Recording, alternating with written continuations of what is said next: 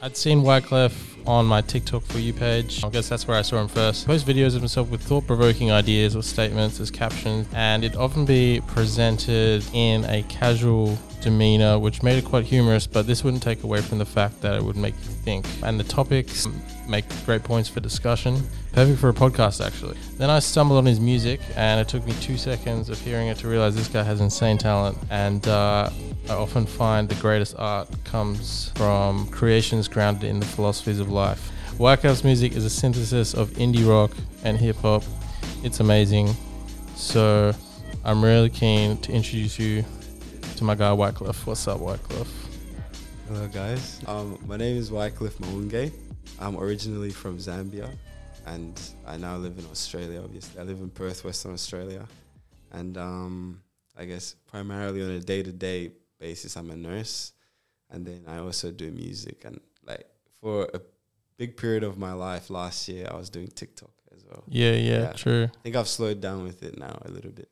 Because um, have you found like a lot of people found you because of TikTok? Like, Yes, yeah. Like honestly, I, I it doesn't go far to say that TikTok it did change my life. Like it introduced me to so many people, and um, even all the friends I have right now, they I met them through Yeah. TikTok pretty much. Yeah, that's a similar story to me. Like, uh, I um, I don't much post much at the moment, but when I did, like, it was insane for my photography and just Yeah. meeting other creators. Yes, yes, yeah. And uh, yeah, that's that's where I saw you first. Um, so yeah, it's amazing for connecting. Yes, yes, exactly. Yeah, no, like the my group of friends right now. It's funny how I met them actually. Like some girl messaged me on Instagram. Um, she saw one of my TikToks and she Yeah. just I don't know how related to whatever I was talking about. And then she actually invite, invited me to her boyfriend's twenty first birthday.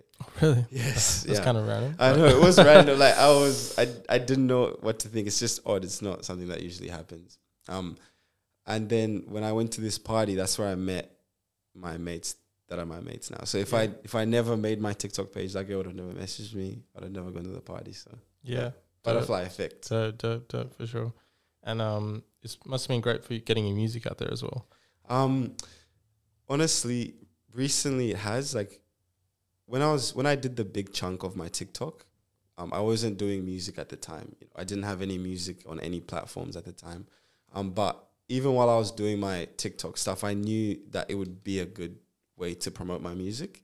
Um, but then when I released this mixtape that I, the one that's out on SoundCloud right now, that's when I started posting a bit more on TikTok, and then it, it did help, but it's weird with the way the TikTok algorithm works. To like, cause my audience is majority me just posting like a picture, video of myself with a quote or something like Yeah, thought provoking yeah. idea, and then to try and switch that audience to like, hey, look, I make some music as well. So that Yeah. that's been difficult, um, and I think that's why I've stopped posting that much on TikTok because right now I'm just more focused on my music and Yeah.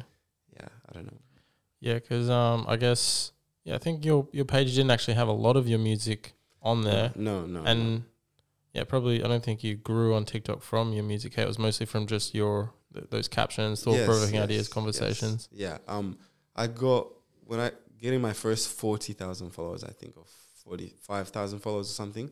It was just the quotes, and then I posted this one snippet of a song, which I, I get asked. I'm not joking. Like every day, I'll get at least three DMs from just some random people around the world, like asking when I'm gonna drop the song. But um, so I put a TikTok out, and it kind of blew up a bit. It has over a million views now Whoa. um yeah for the snippet of the song disguise which comes out in february and um through that i got mo- that's the first time that from my tiktok page i was able to get like to convert the tiktok following to like an instagram following Yeah, Um, yeah, so a lot of people found me from that tiktok of that song and then found my music on S- soundcloud and then um followed me on instagram and i Wow. i like that more than like i like the last i don't know one month of my tiktok whatever tiktok career because that's when i was able to actually do what i love doing which is music and you know have people actually pay attention and listen in and you know follow yeah, me for, for sure. yeah And maybe it's even better. Like they got to know you as a person first, yes, your ideas, yes yes and then oh hey, I do music as well.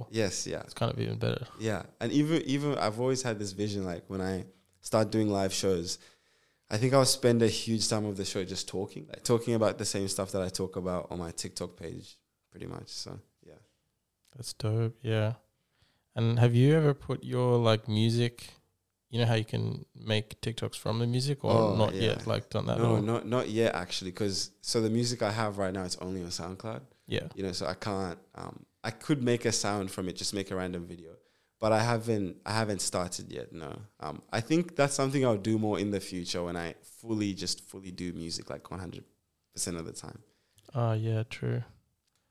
Yeah, I thought um maybe we could like jump into the is is an album that you released on SoundCloud or is it a mixtape I'll say I'll say it's a mixtape because the songs aren't really correlated that much, but um, yeah, I'll say it's a mixtape. because um yeah, I was thinking we could just go through the album and just talk about what the songs were about. I thought that might be quite Yeah, interesting. for sure, for sure. Yeah, I Um, love that. So Yeah. it's We'll is it linked to your linked to your Instagram? Oh, Um, yes, yeah, yeah. Instagram. So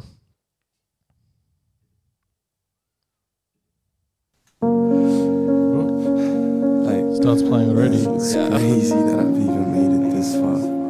Yeah. Consider Uh, yeah, that's loud.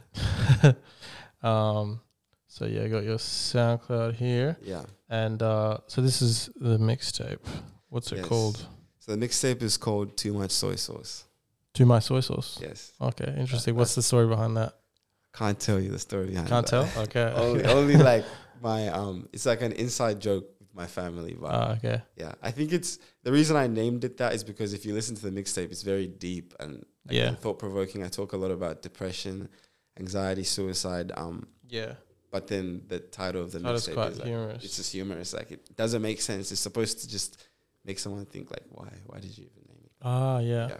Kind of, I guess it kind of relates to your TikToks in a way because like the way you present those ideas is like very casual and Mhm. like sometimes like when I watch it, I'm like, huh, interesting. It's kind of funny. It's like it's kind of funny. Yes, the, yes, The like- topic's like yeah. super deep and Yeah. it could have a deep thing, but it's Yeah. like kind of presented in like a funny way. Yeah. It's just like, oh, that's it's kind of like life's kind of funny. Yes, That's- no. that's the like it's it's a sort of thing where I just try to, you know, I heard this somewhere once. I can't remember, but you know, life is pretty simple, but we complicate it. It's like how I don't know if anyone plays soccer or football, whatever you call it. Soccer is like a f- simple game, but people complicate it. It's the same as life. Like life is, it's simple as in there is things that have been like laid out as groundwork, as things you can do for yourself to help your life and make it a bit better. But it doesn't mean those things are necessarily easy to do. yeah. But how I present my ideas is that I just try to simplify them down to like just a quick one liner that I can use. Yeah. Yeah. Is it um it's kind of like when you're creating something or creating anything whether it's like a photography or a painting it's just like you're grabbing all these ideas Yeah. and you're like condensing them into Yeah. this one artwork so Yeah. it's almost like it's a one liner Yes, yes. and yes. do you you create all these one liners yourself Um yes, yeah, like and it just man, everything that has come out of me creatively. Um even on my TikTok, I'll say 90% of the quotes and stuff on my TikTok was just me sitting in my bedroom and just like it just came to me. Like there was a time last year when every day I was having like 20 new like quotes or just I would just have different things running through my head all the time like and I'll just write it down. But yeah, so all the one-liners like they just come I don't know, straight Just through life experiences and just they just come to me, I guess. and does it take a while for you to kind of condense that idea or figure out even what that idea is into that one sentence Um, or you just like so like comes to you? Uh, like it honestly just happens. Even with my music like it it just happens. Like um recently i've been working with some other people in the music industry and i think what i've struggled with the most is just realizing how complicated everybody makes everything. Like i'm very Yeah. very simple with the way that i do my music. It's like i just want a beat and then i just like freestyle over it. If i like it i like it. If i don't i don't. We move on. Like i i think we all have a plethora of ideas inside of us because we're just emotional creatures. So like we're we we have a lot of emotion within us, and I have a lot of emotion within me, and I just know there's just lots to go out. So I don't stress too much. I just release what gets released, and what I like is what I like. And but did it take a while for you to get to that point where you know what you like yes, it did. That's such a good question. It did. Um, so I've actually been doing music. I would say now for nearing five years. So I remember the first song I ever made. I used Audacity. I just I don't know somehow stumbled upon Audacity, and I made a song in my kitchen with my little sister, and um, it was called Jay's Depression, and I put it on Spotify, and it ended up getting like ninety thousand streams or something. Like the song was Whoa. it's by in I don't know. Some people loved it, but I for the standards that I have for myself now, like it just does not meet those standards at all. But I made this song with my little sister, just like in my kitchen. I decided to post it on Spotify, and I think it was because um the song spent some time on like Wyclef Jean's um Spotify Ah. because like Spotify mixed it up or something. Um, yeah, so it spent some time on there. Then when I finally got That's it, so yeah, I got it on my Spotify. It still had like some people who had already listened to it, so they kept listening, and yeah, I made some money from that. But so That's so funny. yeah, but I I stopped like I don't know. I feel like after that, I also released a few songs. I, I think I released like a couple of songs on SoundCloud and then a couple of songs on Spotify.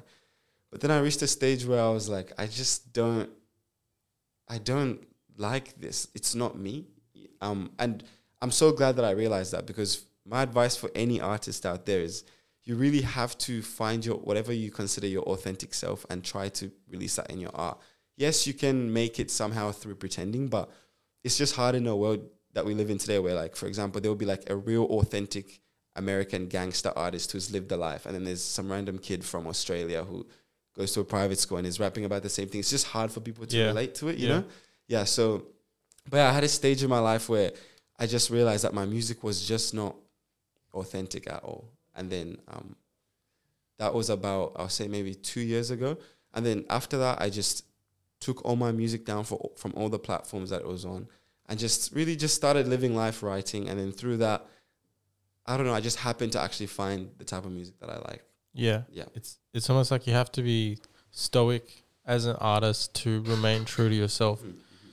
Um, because I don't know, even if your music was being successful and maybe you were making a bit of money and it was getting out there, but it was just like, yo, that's not me. Like Yeah. it takes yeah. a lot of strength to be able to like stop that. Yes. Like yes. and people, a lot of people won't understand like why, but yeah, yeah. actually the the true art comes from yourself and if you're not like connecting with that it's it's not going to come off as authentic Yes, yes. so it's quite difficult yeah Yeah, no, like I that's something that I'm just hell bent on with all of my art is just to always to always stay authentic, to always stay true to myself, to always just be me, you know. Um and I've reached a stage where I'm so confident in my music that I don't care who I'm talking to about it or I don't care what room I walk into.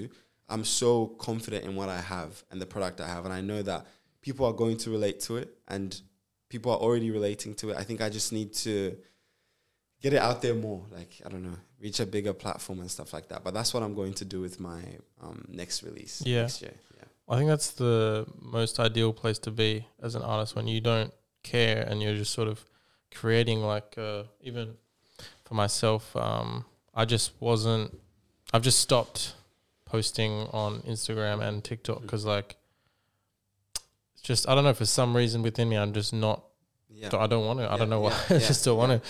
So like you gotta you gotta really connect with yourself and like uh, be in tune Mhm. with yourself and honor that, honor that. Um, but when when you're at the place where you're just creating and you don't really care too much, that's Yeah. that's the best place because you're not looking at metrics.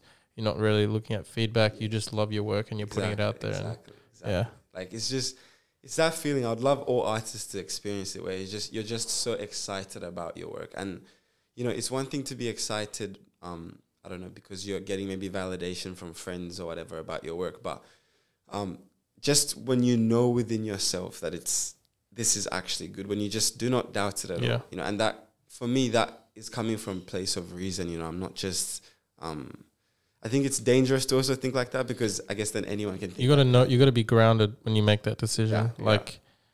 You, you can't be delusional like there's a delusional element and it, and it takes it takes a long time to get to that point it takes like trial and error like failure after failure yeah. and then I'm also I recently also got to that point with my photography where like I know my work is good so I'm I can say that yes, yes, yes, yes, yes. And to as artists, though, that I love that we're delusional. I think you have to have, to an extent, you have to have some delusion about your. I don't know. You have to like. I all the one thing I always do is I always visualize my future. Like I've already had the concerts in my bedroom. Like my brother gets so annoyed by it. Like the amount of times that I play my unreleased music and I'm just, I like close my eyes and I'm playing in front of thousands of people. Like I've already visualized and lived that. So I guess to an extent, I'm living in a delusion, but I I'm going to do everything it takes to. but it's like you're, you're confident in your future because Yeah. you know who you are and what you yes create. yes like and i just i it, if if i release my next whatever mixtape and, I, and i'm i don't garner a fan base and i'm not at least performing live I, then i don't know how the music industry works to be honest because yeah i'm very proud of what i have and i haven't even showed like i haven't even showed people i guess 50% of what i can do because even my mixtape was just something that i forced out in a week because i just wanted i was like i'm just tired of not having anything out i just wanted to have something Mm. out and that's how the mixtape um came about Some people would uh, think of that as an ego, like you're imagining yourself like you're you're rating yourself highly. Yes, yes, yes. So how would how do can, how can you tell the difference between um, having an ego and having like a grounded sense of Yeah. vision? yeah. Well, firstly, um, if I guess if someone else has pride within themselves, or even if someone blatantly has an ego about their work, and like you feel some type of way about it, I feel like a lot of the time that comes from our own insecurity. You know, just being able to like you see someone who's so confident in what they have, and then maybe within yourself you might not particularly be that confident in what you have. You know, so it, it makes you question yourself. Henceforth, you might hate on someone who you know is has an ego, is egotistical. I'm not egotistical, um, but I think how you can tell the difference between having an ego and I don't know what was It's like a it's like a grounded Mhm. sense of vision for yourself. Like yeah you kind of rate yourself highly. It's like Yeah. it's a, like earning Mhm. your place, earning your confidence. yes yeah I So think if you, if you don't earn your confidence, I guess that's more ego because Yeah. you just yes yes exactly no I like delusional sense of confidence. Yeah, yeah. No, that's right there. So to an extent, you have to prove to yourself, and that's that you have to earn your confidence. Like um, the reason why I'm so confident in myself, I'll give you an example, is because, so, uh, like I said, I've been making music for a while now, and um, I've had after releasing this mixtape, um, I was able to just from one mixtape on SoundCloud, I was able to garner like actual fans, like people who these are not just my friends from around the corner or something like that. Like it's actual random people around the world who said they loved my art, and um, through those same people has come criticism. Like you have to, I've found to get to that grounded sense. I guess you have to somehow fi- find a balance between things like people criticizing you, how proud you actually are of yourself, how good your art actually is. And I think I've just found that balance where like I I know there is a market for what I have. I've, I also know that I've put Yeah, in the time yeah, and yeah. effort, you know, to to get to the stage that I'm at. Like I'm not I haven't I don't just sit in my room and make one song with my mates on like some random YouTube beat and release that. Like I've I have hundreds and hundreds of songs that I've made and like I'm finally getting to a stage where I'm like, okay, this it's it's great. It's the music is is good. It's getting there. And also um, I've also had people from like the industry reach out and stuff like that. yeah. So, you've yeah. basically you've got actual real world results, like Yes, people yes. Mm-hmm. commenting on your stuff, people sharing your stuff. Um, you know, you can you can actually look at the metrics. Like, yes, like yeah, you've got exactly, listeners. exactly, exactly. So although Yeah. you're not, um, you know, your work, the metrics aren't changing Mhm. your work. It's it's an honest Mhm, representation of that you do have fans and like people enjoy your work. Yes, yes, exactly. So it's not it's not you're not being delusional. Yes, yes. You you got the facts right there. Yeah, yeah. you got receipts. yes, I got receipts exactly. But like that is the that is a real world example. But also, I don't know. There's just something when you get to the um when you get to the place that when you get to the place. I don't know what the place is called, but when you get to the place, you just you will know within yourself. Like I've I I just feel like you're like yeah. sitting back a little bit. Oh, like, am I? Oh no no in not in I mean um, oh, no, I like, not like sitting back in Yeah. terms of like how you're creating. Like Mhm. you're not trying this and like putting Yeah. in so much effort. no, no, no. Um, you're you're just more relaxed in your approach because you're kind of grounded. Yes, yes, yeah. And I'm yeah, I'm just I I'm I guess if some this podcast is going to be very very important. That's why I did this because I think it's going to be very interesting watching this podcast a year from now. Um but all I can say is I'm so excited for my next release. Like um if people haven't listened to the music on SoundCloud, that's fine, but the music that's going to be out on Spotify and all other platforms next year, it like it's going to be in people's faces and they'll have no Yeah. choice because probably Yeah. your friend will tell you about it and you'll just have to listen. But Yeah. I'm so super excited for everyone to like listen. Yeah. That's awesome. Yeah. Um, so yeah, I thought we could like listen to little snippets. Yeah. Obviously, you guys can jump in and listen to the um, album, but we'll Mhm. listen to little snippets and then maybe talk about what each what each song's about. Mhm, mhm. Um, so, firstly, we've got "I Wanted to Die," yes. So we'll have a little listen to that.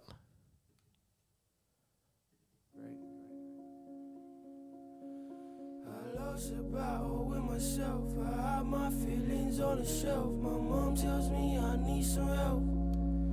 Then send me help. See, I lost this battle with myself. These feelings I have never felt. They tell me that I need some help. But I need some help. For protection, I don't need a vest. Is this one of the more popular? um. Yes. Yeah. Tracks, yeah. Step inside, it's a real I haven't heard this in ages. I can lie, Really? I must confess. For the fame and the money, I don't need checks. I'm just like, it's fire. it's actually It's, fire. uh, yeah. It's, it's it's weird when you listen to music after a while. Yeah. Sorry, I'm like, I did that there. Wow. don't you cry. The light in my soul so hard to find. It's like layers. Do you do you have layers in your vocals? Oh yes, many many la- like that. That's such a trademark that I want with my music. It's just, it's like an experience. It's all over your ears. Yeah. Then send me up. See, I lost this battle with myself. These feelings I have never felt. I don't want to stop listening. It's too good. But I Need need some some help alone tonight. So, obviously, like just listening to this uh, mixtape, there's a lot of themes to do with uh, mental health. Mhm. Um, so yeah, that opening track seems that seems to be like a lot of Yeah. mental health themes to that track. Yes, yes, yes. Yeah. Um that those are themes pretty much throughout throughout whatever my music catalog will be. A lot of talk about mental health um and mental illness. Yes. So um this that song I wanted to die. It, it's in the title, right? Like I I wanted to die. I feel like there was a period in my life when I was just that low. Um and I never even thought that coming from Africa, you know, like we just no one ever talked about mental health and um suicide or stuff like that. But to get to that stage where you just like you just don't see the point. Like I, I think I, for me it wasn't like I was even sad or anything. It's just that I don't know if I overthought everything. I was overthinking everything and I just thought like what is the point of anything really when um I don't know, maybe I was on my conspiracy theory stuff, but um like we live in a world that is I don't know how much control we actually have, you know. I feel like even though we might they might tell us we're free, it's like we're free within like a box. Um Yeah. there's other people who are more free than us and maybe they're more free than us because they have more money and they can, you know, like Well, it's definitely hard to find free thinkers in this world. I Mhm. can say that. mhm. Yeah. Um, but what what do you think kind of um caused these thought patterns? Like, is it from childhood or just moving to maybe a new place or? Um, I, I can't even really put. I've thought about thought through my life and every single experience I've had a lot through the last whatever over the last seven months. But I think it was just a combination of a lot of things. A lot of things, like moving to Australia is definitely one of them. Mm. The culture shock. Um, I think throughout my high school life and yeah, just coming up to high school in Australia, I, I started high school here in year eight. I think I was just very I felt very isolated. I never really had that many friends and at that at that point in time it bothered me, but it doesn't bother me anymore. Like I'm very Yeah. happy with the friends that I have. Um relationships, family, like it was just it was a lot of things. And also like I said, just really thinking in deeply into the world. Like Yeah. yeah, it all brought about that song. Yeah, I think uh, even deep thinkers like myself, I don't know, when you're young, it's like you have, it's just you're thinking so Mhm. much. Um, I definitely had to learn, um, just figure out the ways the world works like on my own, and that kind of like helped me with that. Yeah, yeah. Um, and then we've got on my own. Uh no, So- wait. Let, are we gonna play all of them, or can I like pick? Oh, do, do you want to pick some? We can just Yeah. pick some if you want. Um, uh, the one that I my favorite song ever that I've ever made. Well, I have a new favorite now. It's not out yet, but Albany. Like, oh I'll- yeah, yeah. That, that I like that one. yeah. I I'll, like that one. I'll, I'll tell you a story about this one. Should we should we play it and then or then- or we can look, you tell us the story while we play it. Okay. Yes. Yeah. So, um, this song's called Albany. Um, and I made it when I was in Albany. Yeah, I, I'm a registered nurse, so like I work all over WA. So I was working down in Albany, and that was the first time I'd been by myself, like for like four years. I was just alone, like with a bunch of strangers, and like just talks about exactly what was happening in my life at that time. It's definitely got Albany vibes. Like you know when you go down, that's just so relaxing. Yes. in love myself, you know I'm lying. When I look in the mirror, say who that guy is. By your side over there, I'm in awe of your hair. But I hate mine, see Split in between, I feel like Moses. Lost the heart in my chest, so am I soulless? Maybe I'm clueless. Am I soulless? Maybe I'm clueless. It's your guitar work as well. Um, all the instrumentals I use, I just like I said, I spend a lot of time on YouTube and I try to credit those producers. And Oh, I, yeah. I just buy the instrumentals because um, what I found is it's, it's hard to find like the type of instrumentals I'm looking for in, Mm. in Australia or just around the world because majority of producers like they just produce I don't know like rap beats I guess Mm. and my beats are not necessarily that. So no, it's, yeah. it's a blend of stuff.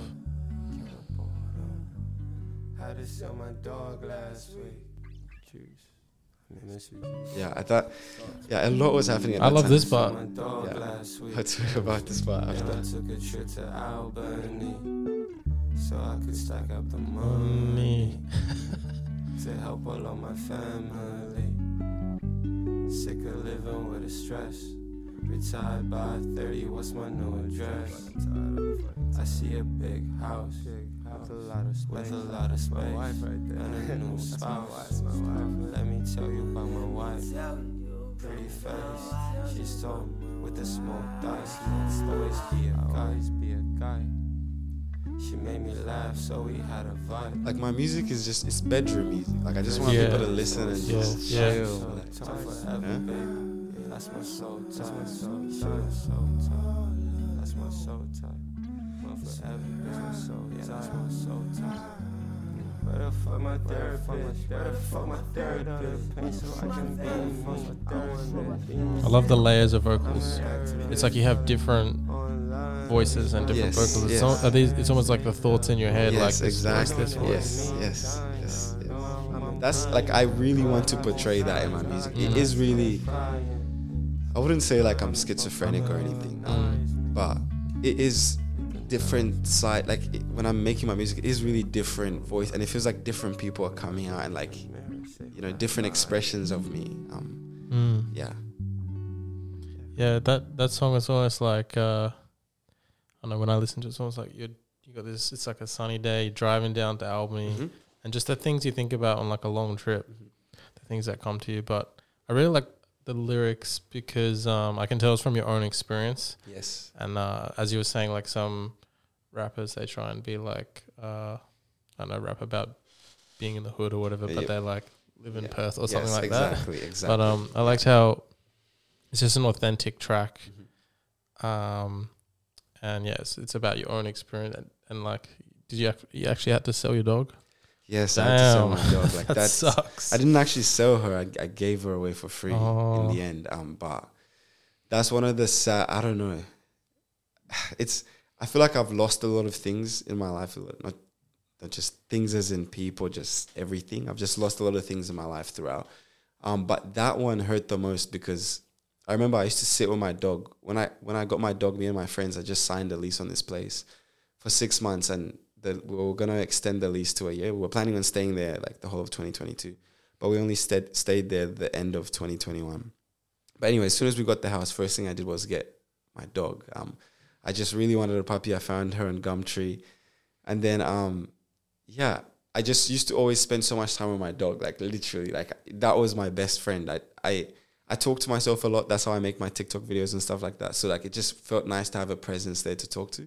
And I remember I always used to tell my dog, I was like, this is the year, like, you know, I'm gonna get us a house and we'll be able to live together and I can just focus on music. Like I that's a promise that I made to my dog, I guess. And then um it was a hard decision having to give her away because at the house that I was living at with my roommates, it just it it became more of um an unfavorable situation for me. So I had to kind of move out and stop living with those guys. Um but moving out and stopping living with them meant I didn't have anywhere to like have my dog. So Mm.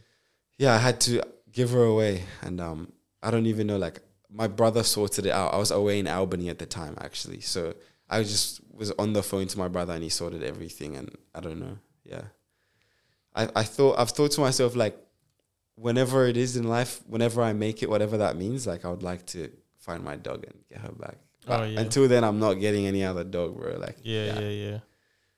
And um, so you had to go, and you you're working as a nurse down there. You make yeah, money. Yeah. So like I said before, I'm a registered nurse and um I do majority of the, my nursing like regional nursing. Um I don't necessarily like working in hospitals. Um I don't like working with other nurses. are very, well, like they have, like there's, it's just zero creativity because there has to be like, you know, when you're walking down the halls, it's just white wall, Mm-hmm. Oh white light. Uh, Yeah. it's it's a very, it's kind of a soulless place. It, honestly it is it is and on it like I commend all nurses out there. I think yeah, just like any other profession we need we need people who are willing to do Yeah, that but for me it's soul crushing. It really does crush my soul to be there. As much as i'm providing um i guess something good for society Yeah. in terms of taking care of people i just think a lot of nurses are really they're underpaid and overworked. Yeah, like yeah. nursing is it's a difficult job. And nurses being underpaid and overworked leads to worse actual like health providing of healthcare it's yeah, it's such a good incentive. So the job that I work now down south, because it's regional, you get paid more, obviously. Um, as much as I love being a good nurse, like when there's a financial incentive as well, and I know I'm being compensated for my time here, it makes you do a better job. Because realistically, no one wants to wake up every single day and like give their time away to someone Yeah, else, but yeah. you have to to an extent. So if you're being at least fairly compensated for that, it's okay. It's something you can deal with. But with a lot of nurses working in these hospitals, especially young nurses, you know, coming up straight out of university, they get these things called graduate programs. And for me personally, like, so a graduate program is supposed to be a program where they, I don't know, teach you how to basically like run you through the ropes. You're like an intern, basically. But um, for me, what I found is that that puts a label on you, so everybody knows that you're an intern, and they would might even treat you accordingly because you're just the fresh nurse on the block. And on top of that, a lot of my mates who've done um these graduate programs, they say that you know they they're there with you maybe like buddying you for like a week or two, and then they just leave you hanging dry, Yeah. you know. And then but you're still getting paid on this graduate rate, which I just think is unfair. It's just it's I have so many things I can talk about when it comes to nursing, like just the way the the way the whole process works in terms of how um, students like because when we're nursing students, right, we pay so we paid like thousand five hundred dollars for this unit where they provide you like with pracs. Um, I don't know, you go to Fiona Stanley and stuff like that. But man, when you're at these hospitals, like yes, you're kind of learning because you're hands on on the job, but like you're actually doing work as well. Like I think it would be fair to take away some of our nursing fees for us to be on prac because like bro, yeah, um, sure. like as students on these placements that we go to to these hospitals, we're literally part of their yearly roster. Like they know like we have new students coming in in two weeks, and they're they're gonna like ease the load off the nurses and stuff like that. So I don't. There's a lot I could talk about when it comes to Yeah, it doesn't but doesn't sound fair at all. yeah, Yeah, but yeah, honestly, shout out nurses though, because if we Yes. don't we don't have our health, we don't have anything. yes, exactly, exactly. But please pay nurses more. Yeah, Um, and uh, nurses amongst themselves, please like nurses talk so much shit about each other. Like I, that's why I don't like Oh, working in ho- like the so the nursing I do. I'm primarily the one in charge of the staff, and um, so and I yeah I think I'm a good leader because I'm very very fair. Um, so I I don't have to deal with that workplace bickering and stuff like Yeah. that. And I just is it is there much like community and then like as in does the health organization like help uh, cultivate community like healthy community in nursing say like you know what i mean so then people Yeah. can collaborate better or I- is it not well- much you just go to work and go home sort of thing Well, I guess they try. Just like every workplace, they'll have sometimes workplace dinners, and sometimes they'll bring you in some free food and stuff like that. But I think this one is just up based on like up to the individuals. That's why if I'm if there was a nurse out there hearing me talk, I'd I'd like to speak to them directly and just tell them like, why are you going to work to I don't know make someone else's life harder? I, I find yeah, that yeah.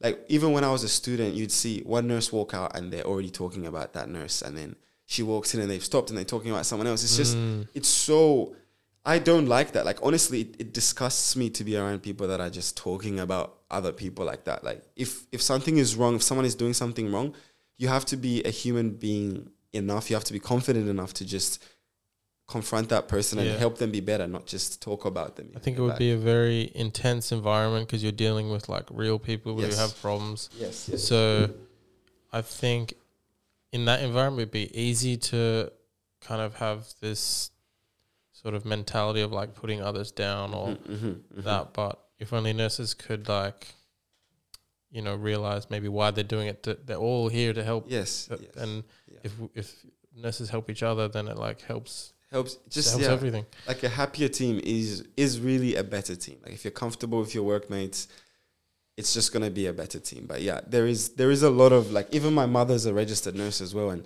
she's experienced so much workplace bullying to a point where she even had to leave one workplace. You know, so Damn. and that's just something I can't have. I've reached a stage in my life where I can't have anyone talk down on me. Like I will, I will literally walk out of, of any workplace, and that's why I like the nursing I do because no single company owns me. I don't have Oh, really? a contract to anyone. You know, Okay. yeah. So I'm like, I guess a private agent to an extent. Yeah. But that's like my biggest fear in life is to just have someone out there think they own me and I'm like one of their staff Mhm. members and I work and I have to give them like 40 hours Yeah. a week or something. I just can't. I can't. Yeah, that's that's that. me as well. I work Yeah. independently, so Mhm.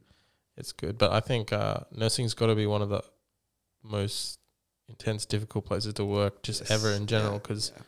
not only are you just dealing with people and like you have to help them and you know other nurses, um, but you know it's it's just a very intense yeah, yeah. intense environment, It is. It and is. like maybe I'm sure there'll be complaints. They have people have to wait, and they're going to come to you and complain like so Mhm. much Yeah, so much yeah. of that. So it'd be quite Yes. stressful. It is stressful, but it's also it's a great job because you always have workplace security. We're always going to need nurses, True. Even if a nuclear bomb dropped on Australia today. Like, who's going to be in the hospitals? Nurses. Mm, So mm. it's a good career to go into, but I think more light needs to be brought onto the side of nursing where that, that side that I just talked about, where the workplace side of stuff, you know, um, I think all nurses should be conscious of that and think about just how they actually are, how they're acting towards someone, how they're being. Because for me, I'm someone who I can't, I couldn't, even if, even when I'm at work and I have to have a chat with someone, like I just, it,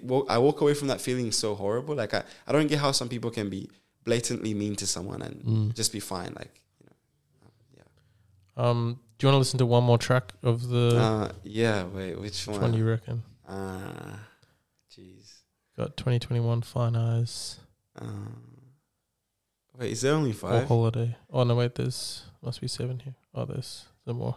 All right, um, Pro 2021. Yeah, Yeah. let's check it out.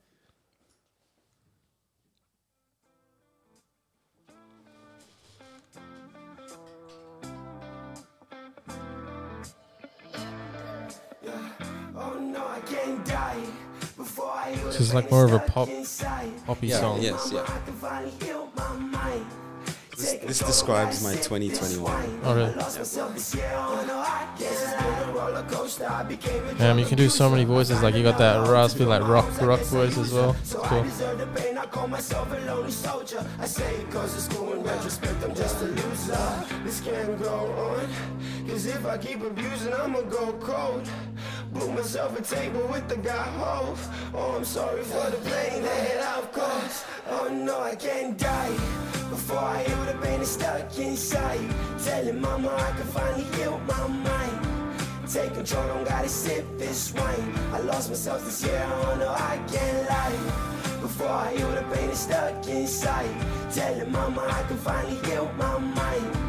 Take control, don't gotta sip this wine. I lost myself this year, oh no, I can't It's time I make changes, it's time that I I, love that hook. it. There's a demon inside me, you better believe it. So I'm feeling spacey and I think I'll make it. But if I don't make it, I'll always have oh, merit. can't die before I heal the pain that's stuck inside. Can you imagine the crowd just like singing this? I I can see it, man. I can see it. Yeah, this is, this is exciting times. Exciting times. But yes, 2020, like, yeah, that song, if like, that was 2021 for me was the year when I graduated university. So I graduated in August, right? And like going through my last semester of uni was just torture. Like it was pain. Yeah. I did not want to do it. Like I Where remember did you study? um, Curtin University. yeah. and um, so I remember at the start of the year, um, uh, I ended up I ended up calling my, so I was on prac, right? And throughout my nursing degree, what I experienced was just a lot of like, because just culturally, like where I'm from, when we're around like people who are older than us or just in workplaces, we are, we tend to be more quiet. Like I don't, Yeah. I won't go out of my way to make pointless conversation about what I saw on the news or something. Like I just, Yeah. I can't. My brain cannot do those sorts of things. But when you're a student on prac, like they always, you know, I'd be on prac with all these like nursing girls, and they'd always be like so jolly and you know joyful and everything. And I just do what I have to do, do my requirements and everything like that. Um, and then there was this incident one day where, man, I'm going back into nursing again. I was supposed, I, I am gonna go back to talking about the song 2021, but there was this day when I was a student, I was on prac and I was showering this resident that had dementia, and um, they were saying like I'd already felt I've showered so many people. I used to work as a support worker as well, so um, I was showering him and he was saying the water's hot, the water's so hot. Yeah. Um, and then this one of the carers who was working at the hospital like came up behind me and she was like, um, "Mate, you're burning him. Why are you burning?" that?" Like she was attacking me, and I, I just started laughing because I just found it funny. I was like, "No, like look, like the water's warm. Like he's fine. He's just, you know, he's just exaggerate. People with Yeah, dementia yeah, can yeah. sometimes be pretty exaggerated." Um, and then she walked away, and I thought the whole situation was odd. I was like, "Does does this lady really think I'd be out here burning like?" Yeah. why would I be burning a resident for? You know. Um, so then she, anyways, later on in that day, I get called um up by like the the main person at in my ward, and they were like, "What happened?" And I explained myself, and they were like, "Oh no, that's fine. Like he does that sometimes. Um, yeah, like just make sure like." Just be careful with around him, blah blah blah. Like I was not in any trouble at all. Like everything was sorted. And then my um facilitator from Curtin University came through, and then she came back and she asked me about like what happened. Like, and I explained to her the situation, and then she she turns to me and says, "I think that's your fault, Wyclef, because of your your poor communication." And I said, like. Bro, I, I, at that time, I just I, I was already so low. Like life was already so Oh, hard. Like yeah. I, I remember just breaking. Like I couldn't speak. Like I had a lump in my throat, and tears just started coming down. I was like, this prac is already hard. This person's making this so difficult for me. So then after that day, I left prac and I never went back. And I remember going home and telling mom, like, I just I can't do it. Like I, like I'd, I'd been on so many pracs where there were always fac- like clinical facilitators, Yeah. and they were always like young, the young nurses, like the fresh nurses. Maybe they've been doing nursing for like three or four years, like facilitating other nursing students, and they'd be so horrible to me. So I decided I, I was going to drop out of nursing, and then funny enough, the university calls me back in two weeks, and they're like, um, oh, you can like what happened, and I explained to the unit coordinator, and for the first time, university actually was with me. Like Curtin University has the worst student support, but for once, they actually were on my side, and um, they gave me a new pack and I finished my degree and I graduated. Um, but yeah, so after I graduated, I was just so lost. Like I did not know what to do. Like from August to end of the year, I just did nothing because I just I didn't know what to do, and that's what 2021 was about. I was just lost, and I guess I turned to um, certain substances, and yeah, it was not a good time in my life. Yeah, I think uh, certainly after 2020, like, dude, if you Yes. had to be in the nursing industry in 2020, Oh 2020, yes, and that's like, COVID. Eh? I forgot about that. sheesh, that would have been tough. But I, I feel like because nursing's so intense, just um, as I was saying, because you're dealing with literal people's health, like they could be Mm. dying and you have to save them, sort of thing. And then you have it's it's almost like the hospitality industry and steroids because the hospitality industry is known for people like complaining and like about food, but this is like this is like people's actual health. Yeah, So when people complain, you they it's probably like very hard to be a nurse. So it then is. say one nurse gets complained to, da da da, and then Mm. they might get that trauma or whatever and Yeah. pass it down to, to the next nurse, and yeah. and get, instead of like Yeah. dealing with it in a healthy Yeah, way. yeah. But yeah, But shout out to hospitality people because I would never work in hospitality. And like, I commend everybody that works in hospitality. We need you. Thank Yeah. you for making coffees for people. yeah, I don't even I don't even drink coffee myself, but yeah, thank you. facts. Appreciate you. And um, yeah, so 2021, I guess it was difficult, but then at the end, you kind of you found, I know, you had the help from Curtin Uni. Luckily, I've he- I have heard they're getting better in that. Someone else told me Yeah. Well, I hope they're getting mental better. they have mental health services. Yeah, it's just like they, I don't know. Curtin, if if you look it up, or I don't know where you could look it up, but Curtin University, I I've heard from sources, so do not quote me on this information. Um, I've heard that they're kind of in debt or something like that. Like just Mm. I don't know if it's from people dropping out of courses and stuff like that. So, Um, to an extent, I think they're just money hungry. Like they will let firstly they just let everybody into their courses, and then on top of that, they like so like for example the nursing course at Curtin. Um, when when you we have these like in person exams, and when you fail those at Curtin, you have to repeat the whole unit. Where every other university in Western Australia, you just get to resit the exam. Like it, at Curtin, it almost feels like they want you to keep going back. They they don't like if you're failing. They if you're on forty nine percent, they're gonna like keep you on forty nine percent. You know, But Yeah, at the end of the day, uni is a business, and it is. It is. it I is. reckon they would make so much damn money. I mean, like government funding, mhm. stu- like how many grand, like per student But every yes, single year. yes, Like yeah, it's got to like it's, It's a crazy. huge industry. Like, crazy. and then they're just taking advantage of yeah. And like that. do you know how they how much they make international students pay as well? Like international. Oh man, yeah. international students get so hard. I Like they feel pay so sorry for crazy, them. crazy amounts. Like crazy. Yeah, it's crazy. Um, but I wanted to jump into the topic of social media, um, because I think it's something that affects all our lives, and um, I want to read a poem that you had on your TikTok. Oh, oh, So this is a poem. You care more about how your life looks, ignoring how it truly feels. You edit to portray good looks, ignoring the way you really feel. It's evident that you're still young, plenty of growth to do until you land. Maybe it's time you look inside and truly heal imbalances inside your mind. I do believe you could fly high, really put up a fight. You're smarter than Instagram highs. I assure you, true happiness lies inside. yes, sir. Damn. Yeah. Can we just? Which one is it? Damn. Damn, son. Where'd you find this? I Damn. like that. I like that.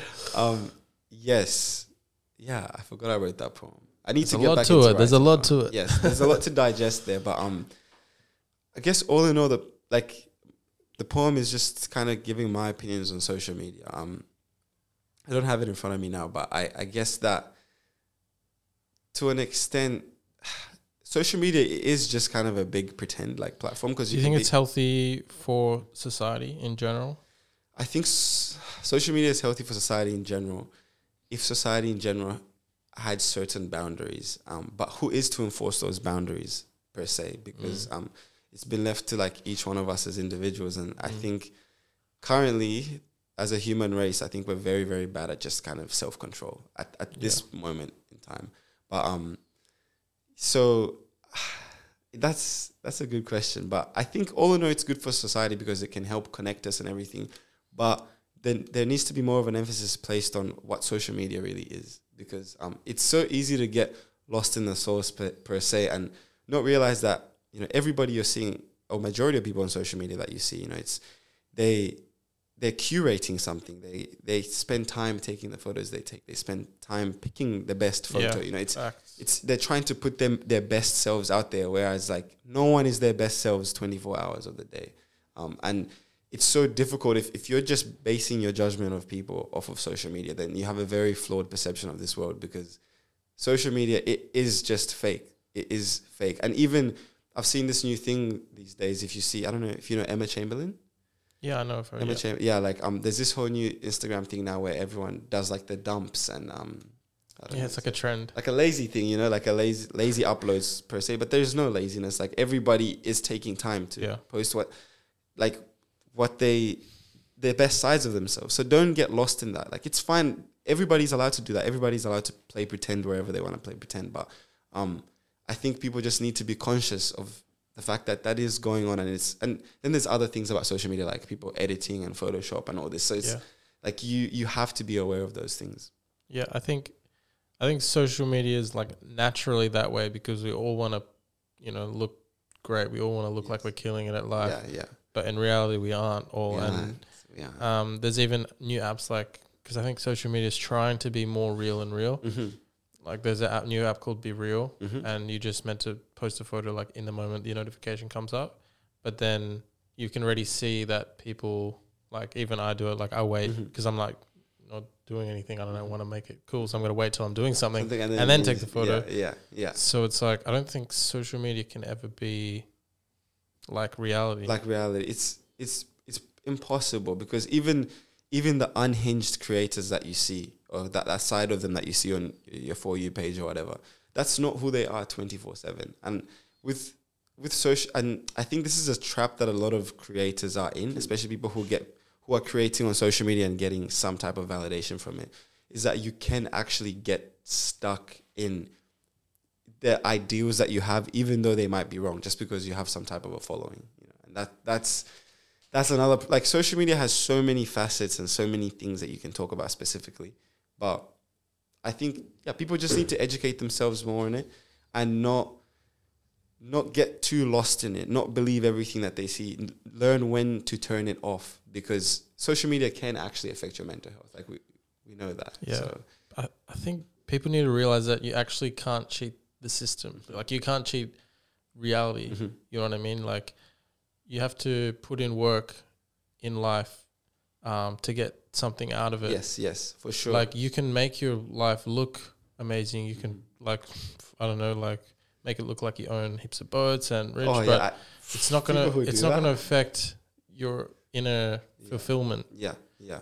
You know, so you can't actually cheat at this thing called life. It's Mhm. crazy how that it's designed. Yes, no, hundred percent. And and we have we have real life examples of what you just said. You cannot cheat life. You know that inner fulfillment. We have real life examples. How many how many times do we hear a celebrity has overdosed or a celebrity has killed themselves? You know these are apparent people in our society today who have large followings. They're worshipped. They're apparently killing killing it at life. They have money. They have the fame. They have the women, the men, whatever you want. Like they have everything that you could possibly dream of materially, but somehow that's still not enough. And with society these days, with this whole grinding culture and stuff, I guess maybe everyone's stuck in a sense where they just want to prove to themselves, they want to see for themselves what life actually is like when you have a lot of money.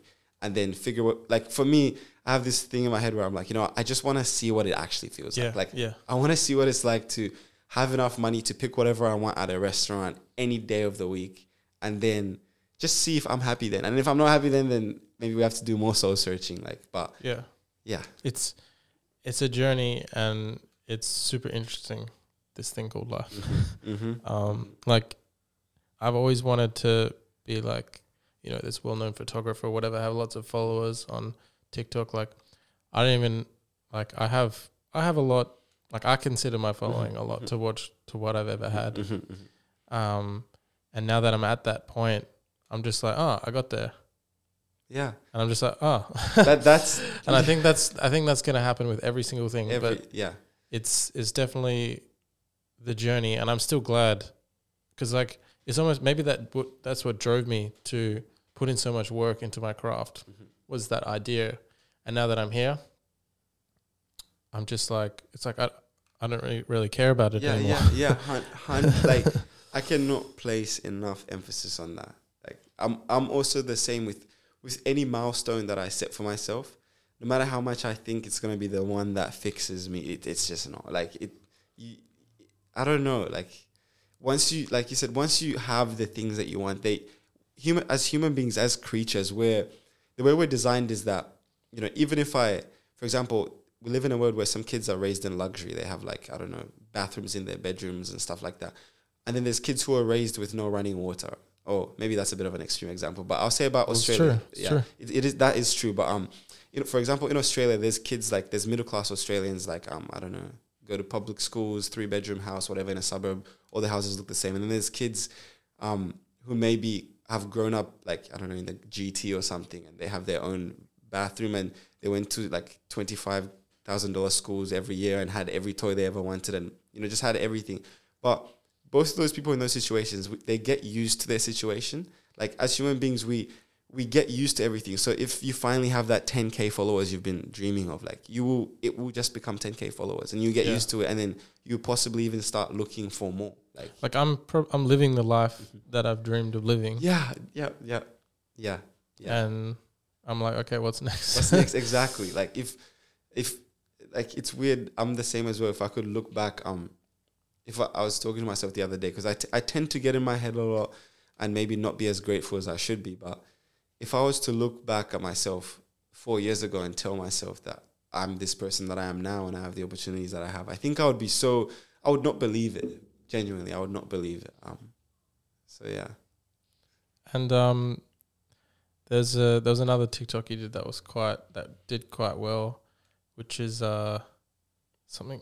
It's like uh your city's stop blaming your city. You're just boring. G. Oh yeah, stop blaming your city. Just boy. I love that one. Yeah, yeah, yeah. Um, so you know, growing up in Perth, it's kind of known for being oh, the boring city. but see- what are your thoughts on that? I think that is just I don't know where that mind state comes from. I think that that's that mind state just comes from this whole culture we live in today where everybody just follows what everybody says and like we live in a society today where some people just don't have an opinion, but then they will follow the first opinion that they hear and that's that stuff like Perth is a boring city.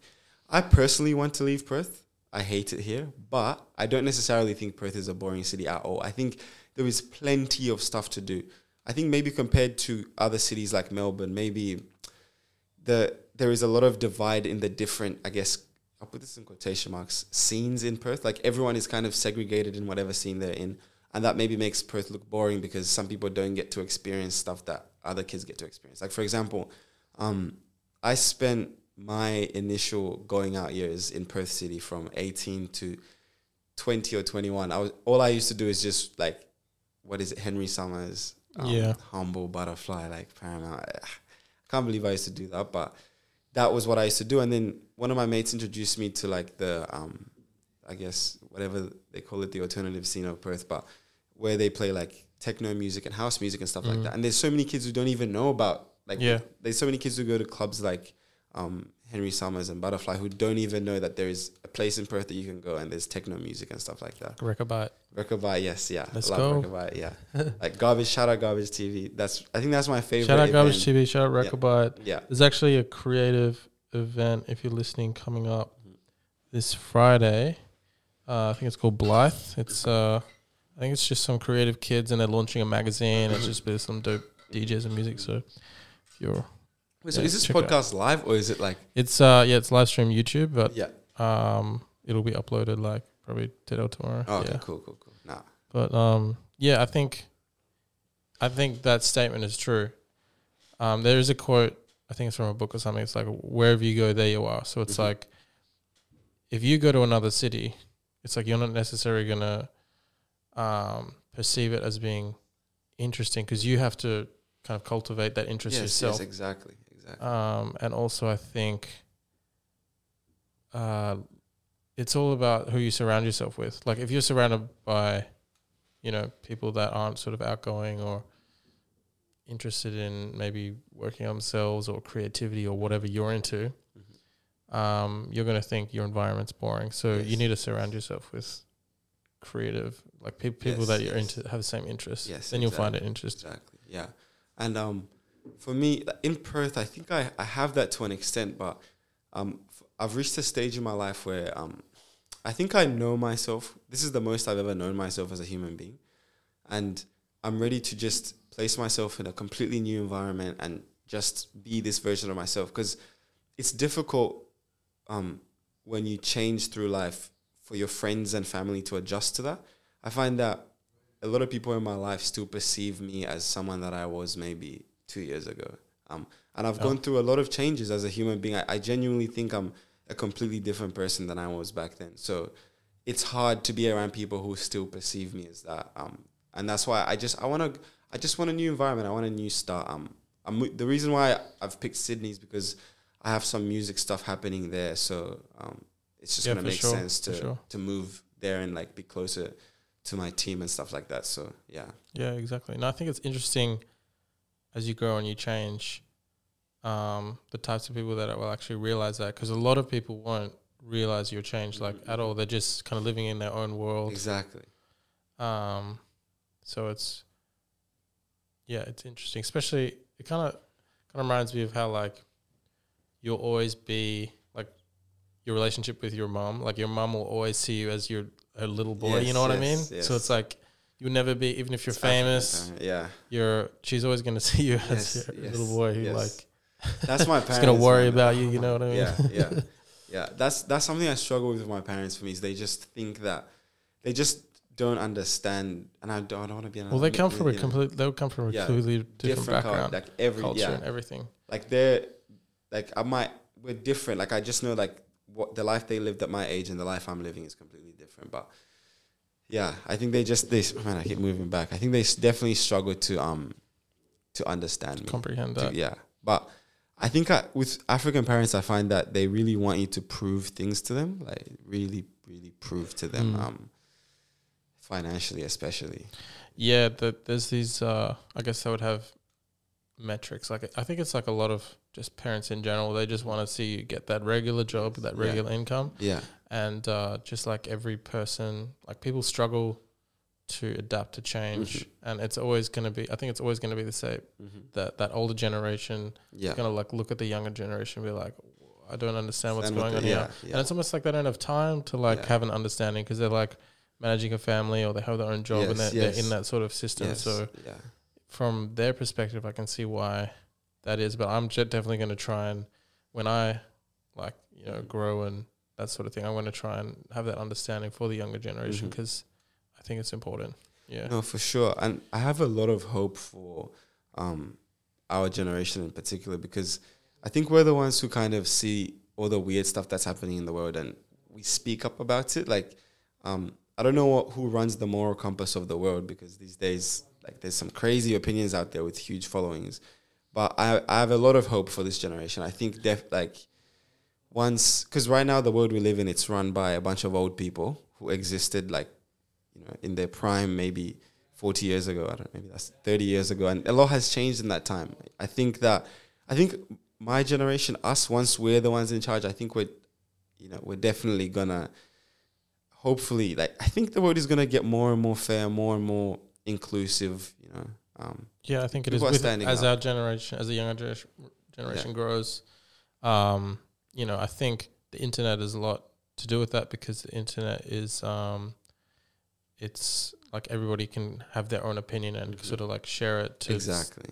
Yeah. like. So I think uh, I do see it. I do also have um, a positive outlook on the Yeah. future. Yeah. Yeah. Yeah. Um, but also, just speaking on like um, our generation talking about topics and Mhm. like interesting topics. Um, there was one TikTok, and you said you mentioned it was a bit controversial, which is uh, the most you know racism you've experienced in Australia Mhm. comes from black people. Mhm. So um, you've got a background from Zambia, you said. Yes, yes. So my my I guess ethnic background is um, I was born in Zambia. My mom's dad was from Greece, um, and then her mom was also from Zambia. So my mom's like half and half, whatever, light skin, and then I'm she's married another black man from Zambia, and then I exist now. So you do, you do Sadly. exist. yeah. Um. But wait, what was the question? Sorry. Oh, so just kind of elaborate on that, that On that thought, statement. Oh, yes, thought. like yeah. So majority of ex- racism I've experienced. In, okay, so um, I think with that quote, I was even thinking about deleting it actually because I don't know if, if the term, the correct term from it for it is like xenophobia. Is that like where Oh, from yeah. the same ethnic background or whatever? yeah, there, there is a difference between xenophobia, Xenophobia and race, apparently, yeah. But if I if I was to describe what racism is to me, it's it's, it's basically someone degrading me, someone making me feel horrible, someone making like down, just someone being horrible towards me with the complete basis of it being um my skin color, you know. Yeah. And um, so when I moved to Australia, you know, I I'd never in my well, I think no, actually that's a lie. I'd I'd experienced, I guess, a form of xenophobia growing up throughout school because at my school I was the lightest kid in Africa and I was always singled out by the other kids and they had nicknames for me and stuff like that. And then when I moved to Australia, initially I went to a private school in year eight and nine. And then I Mhm. ended up moving to a public school and like this is no joke, basically I would say every single day I experienced some form of what you could call racism. Wow, that's crazy. You know, and that made me just absolutely hate high school. I always say if if I could if I had a time machine and I could go back in time, it would have to be after high school because if I was to go back in time with the knowledge I have now, I would not be able to survive in high school. Like I would just want to leave and never Yeah, graduate yeah. or anything like that. But I I'm I'm very forgiving of that racism I experienced, I guess, in high school because I think back then we were all just young and we've changed a lot. That was back when we were 15, 14, 16, 17 years old.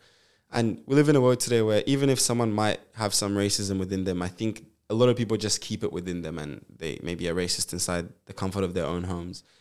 So I've I've since leaving high school, I've I can't remember an incident where I've experienced any racism from white people, whether it was from the police or anything.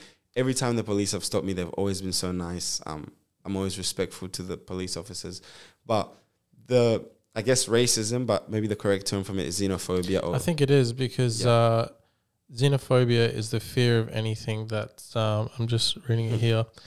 That is foreign, strange or foreign. Foreign, so I yeah. guess I don't think growing up in like high school they're gonna necessarily know you're from Zambia. Yeah, they're like, oh, I don't like you because Yes, you're from. Zambia. yeah, But they'll see maybe you got you know different skin complexion and you know that's where it comes from. yes, just yes. like oh, you're different, yeah, exactly. which is uh, yeah. Yeah. But so yeah, the majority of racism I've experienced, like where people have been blatantly racist to me about my skin color, has been from other African people. You know, to an extent where now I've reached a stage where I'm even afraid to go to things like African events and stuff like that, um, because I just have a very bad taste in my mouth at the moment. Um, all my friends are all African, but it's just there's people out there who just don't.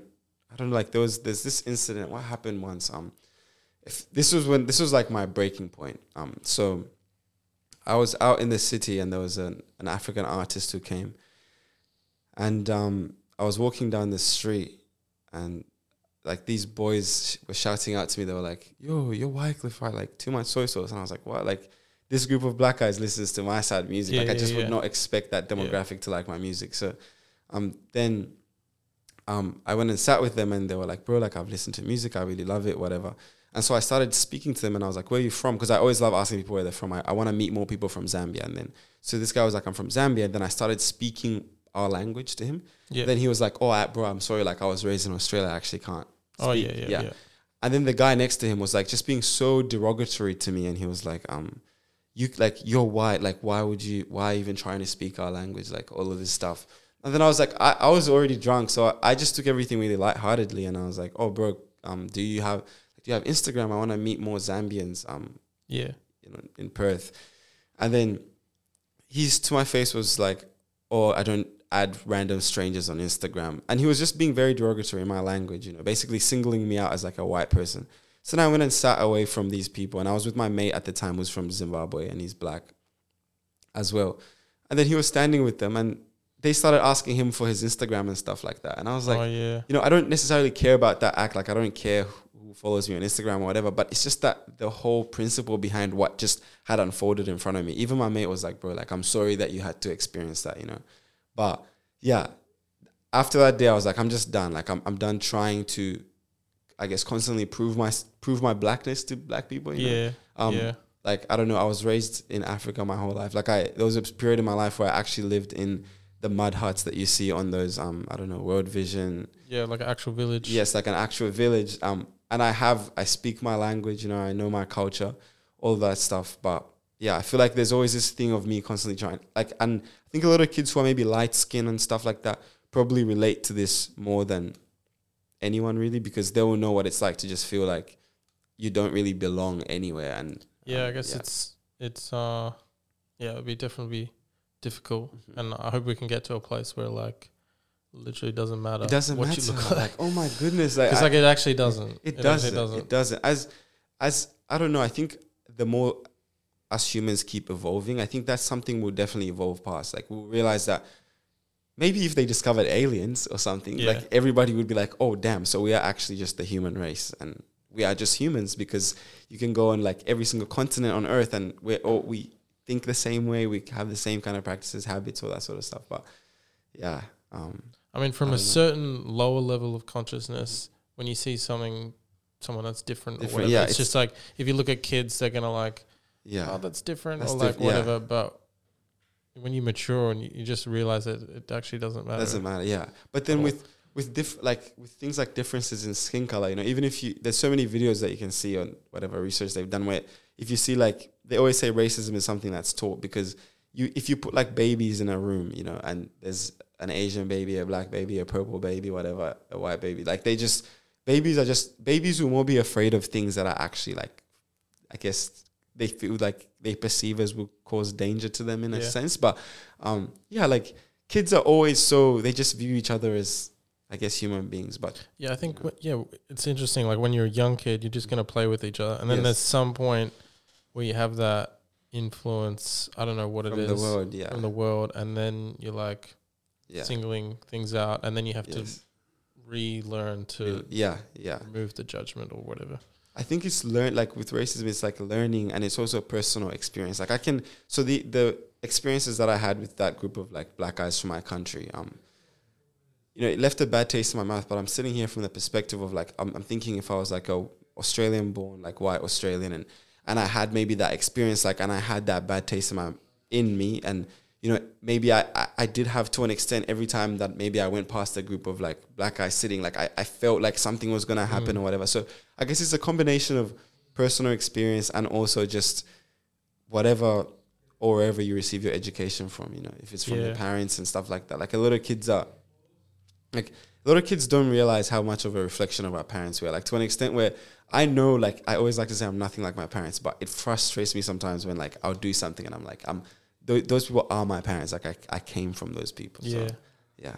yeah. I don't think you could ever get away from that if you were Mhm. raised by them. You know what I mean? Mhm. Um, because like now I see you as like you know you're successful on. I see you're successful on TikTok. You know you've got the metrics there. Your music is amazing, and you're putting your work out there. Mhm. Do you feel like um, the color of your skin has ever like sort of stopped your growth or like affected your path or No, not limited your necessarily. growth?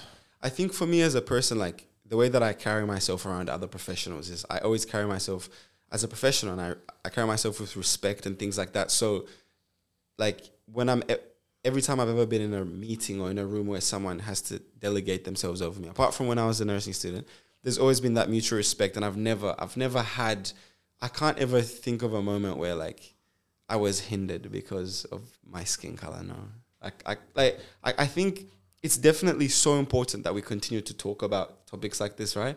But I think at the moment, co- considering human beings and the history that we've had, I think we're doing so far we're doing the best job ever that we've ever done in terms of like inclusivity and like just trying to make the world more diverse and eliminate racism. But obviously, there's still so much work that needs to be done. But so far, in my personal experience, no, I've not um, experienced any Yeah. Racism affect me getting anywhere. Because like the way I see it, even with creativity, like it doesn't matter literally what you look like, how old you are, like whatever. Like creativity is creativity. Exactly. Like, and I almost think that's it's the same with sort of business. Like you, you're sort of hired to do a job. Mhm. Like it doesn't matter what you look like as long as you like you do You that do job. the job exactly, So- exactly, and you do the job well, really. Yeah, exactly.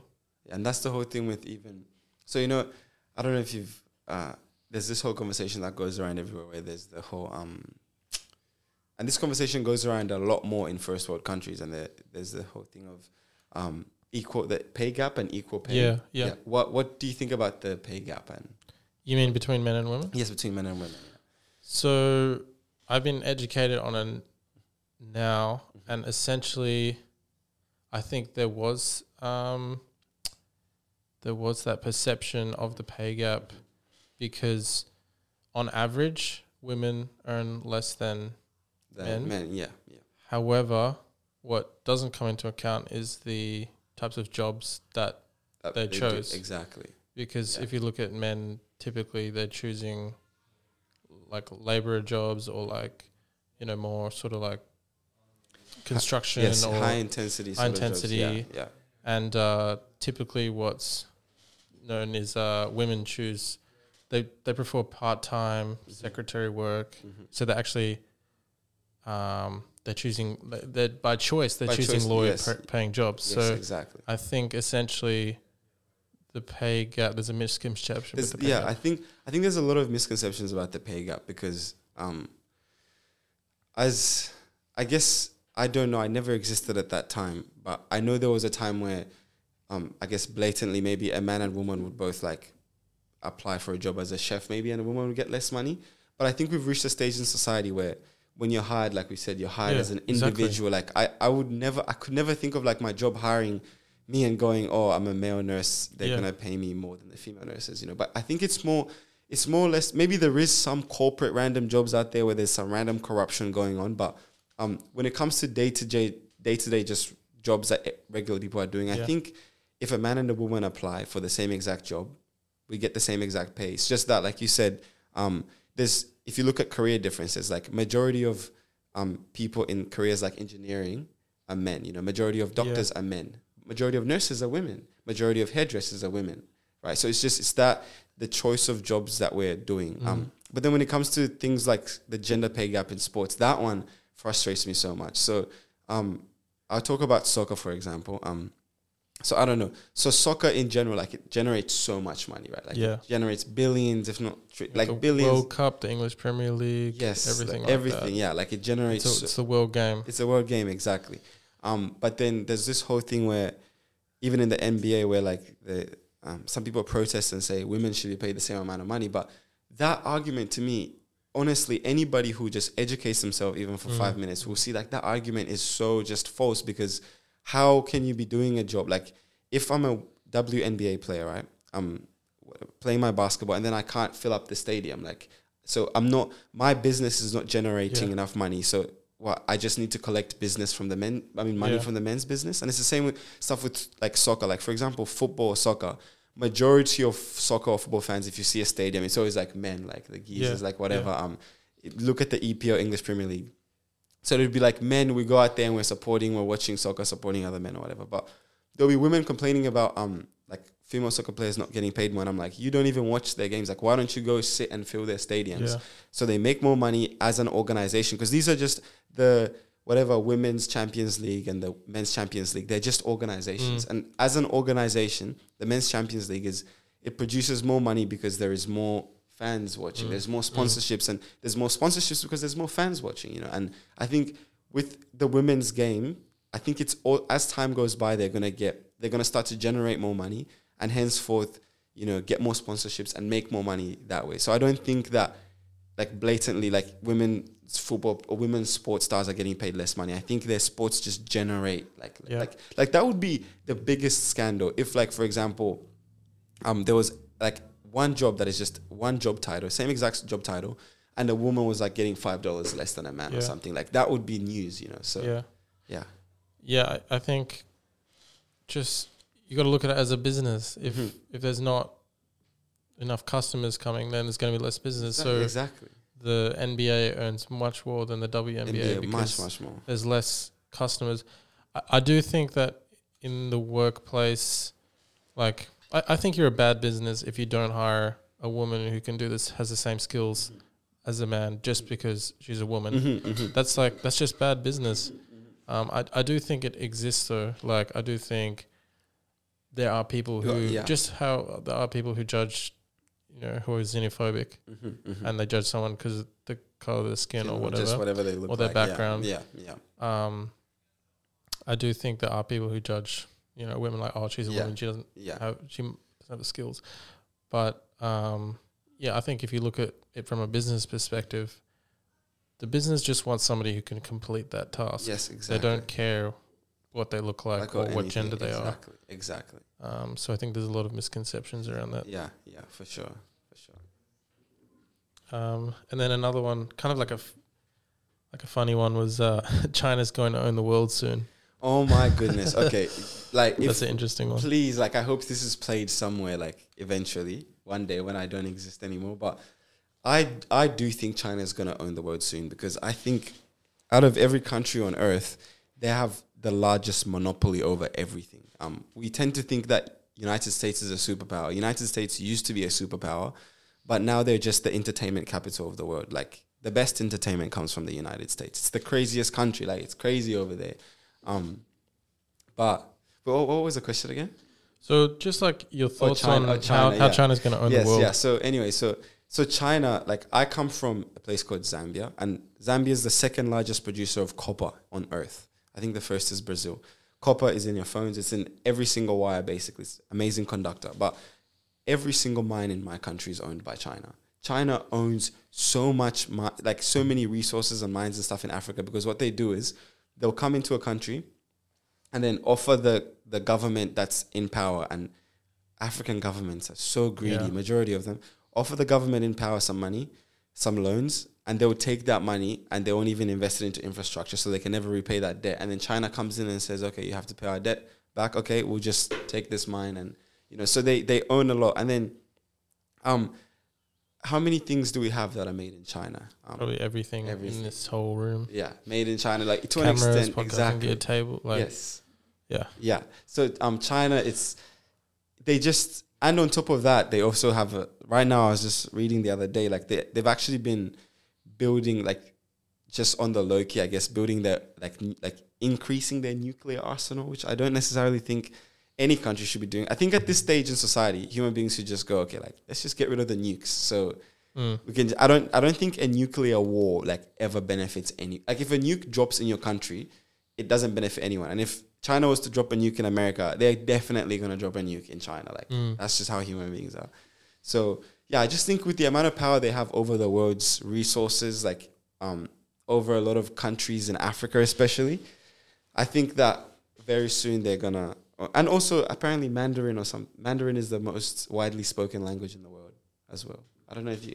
I th- last time I checked, I don't know if you. I do know China has like quite a large, like there's a population, Mhm. like um. So I'm sure that's that's got a lot of truth to Yes, it. yeah. And there's also Chinese people all over the world. Like China, China is a place where I've talked to a few people like when I was at uni who are from China and I see people I see them as a people who are very proud of their culture. They're Mm, proud of mm. where they're from. They're not it's not like they're coming from a third world country like me where like, you know, everything the roads are broken and the government's messed up. Yes, the, like yeah, like the the not to say the government in China is not corrupt, but the people that I've talked to who are in Australia from China, who obviously had to have some type of money to get to Australia, they have a lot of good things to say about their country. But on that note, China is one of the worst places in the world for things like housing. Like it's Mm. it's absolutely horrible if you want to look into that yourself. And yeah, Yeah, like uh, you don't have like as much as the first world country for sure. The government has so much power. so, So, much it- power. so basically, if you're living in an apartment, they can just be like, "Hey, we we just want to destroy this apartment." Yeah, You don't necessarily you don't know where you're gonna live. You don't know if they're gonna get you new housing or not. yeah, And, they, they uh, probably won't. There's some crazy um, just videos or documentaries on it, and you can see where people have like stayed in their Mhm. house when they're Mhm. trying to. The government's trying, to knock kick it them- down. Yeah. So Insane. with the way that the housing market works in China, so China actually has enough land. If you if you look it up on Google or whatever, they have enough land for the amount of people that live there. But most of the population is like concentrated in the city areas, and then in those city areas, what happens is land is too expensive. Like as a normal day to day human being, you can't buy land, and all you can do is just rent it from the government for like fifty years or mm. something. So what happens is these massive big companies come in and they'll pay whatever those millions of dollars for these blocks of land, and then they build those massive apartment buildings, and then that is the housing for people in majority of people in China. You know, they just live in these whatever like two meter by two meter like squares. Like you know, it's it's it's crazy that people live like that, but that's the world we live in today. Like there's they live like that, but I guess they have food available and stuff like that. And then there's kids out there like I don't know in some random third world country who don't even have food or shelter. Or Yeah. anything. So I think uh, countries need to find that balance between not having any any control, having guerrilla warfare, having Mhm. corruption, like a free for all state, yeah, and then the other extreme, which is like the government having so much power Yeah. over everybody, and people can't like have that sense of freedom. Mhm. Which I think Australia is a pretty good. It's a great yes, country to live. for- honestly, like yes, it is. It is. We've. So I just like some of the crazy stuff that happens in America, for example. I just know like Australians as a people would not let that slide. You know, Yeah. we- I think we're Australians are very good at you know getting together, and I think the overall moral compass in Australia is like it's pretty good. Like we agree on a lot of things that I think should just be common sense, but obviously they're not common sense to other countries. Yeah, no, I think uh, most Australians do have a good uh, moral compass. Yeah, for sure. Um, and uh, sort of on that topic before about social media, I want to dive into the future of social media. Mhm. We're in Web Point Two right now. Mhm. We're about to Into we're we're, we're entering Web Three, Yeah. uh, which involves the metaverse, Mhm. NFTs, basically the Mhm. virtual reality. Yeah. Yeah. Are you afraid? are Oh, I- you are you looking forward to it? Are you afraid? Um, I guess What's your opinion? part of me is afraid because I guess we're already pretty disconnected as a society. and I don't know if that would make us more connected or more disconnected. I, I I'm really unsure. But the thing that I know is it's still very. I think the whole um, metaverse VR thing. I think it's not even in our generation. It started in our generation. Like this was the the building blocks are being set in our generation, but you know we don't even have video games yet, which are as realistic as real life. Like what makes you think that we can have like an environment that you can walk through and look around that's Yeah. going to be as real like it Yeah. like the metaverse is still in its early early stages to a point where Like, have you seen it? It's literally looks like the Wii game. the way- exactly. And I'm, I'm like, why would someone, why would anyone want to spend 24 hours with a VR headset seeing that? Like, honestly. But if I guess technology got to a point where imagine we put on a VR headset and what you're seeing in the VR headset is like what life is right now. And then you could just like, I don't know, put on a VR headset and be the richest man in the world. and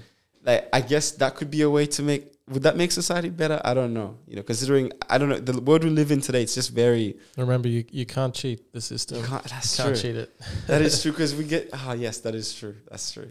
It's like this movie I watched the other day called Selfless, where um this guy like he has his soul um he gets old and he's a billionaire, so he pays to have his soul transplanted into like a younger person, and um because he's a younger version of himself, the first thing he does is he starts having lots of sex and he just parties and he's young, but then he gets used to that, you know, and it doesn't fulfill him And anymore. it's the sad. same cycle. Yes. It's amazing how life goes in cycles. Yes. Like what I yeah, I talk about that all yeah, the time. Yeah, I think I've seen that. But what's interesting, just my perception of it, is sometimes like I'll have an idea or I'll have an experience, Mhm. and then one year later, either I'll have that experience again, and then because of that year of learning, I'll like perceive it in a different, different way. way. Yeah. The way I interact with it will be different. Yeah. Um, or I'll have an idea, and then like one year later, that idea will sort of come to life, or, Mhm. and then it'll. Yes. It's yes. it's a life of cycles. It doesn't matter if it's nature or Yes. human interactions. Yes. It's Yeah. interesting. One day I'm gonna make an album called Cycles. I like. I. I also. I feel like I was stuck. I feel, feel stuck to an extent. Just stuck in like a constant life cycle. You know. It. It just feels. I think I think we are repeating. Yeah. I think that's what it is. Like every year, I'm repeating the same, Same. things, but it's like I'm a different. I've got a different level of consciousness. yeah. Yeah. and I think that's almost the point.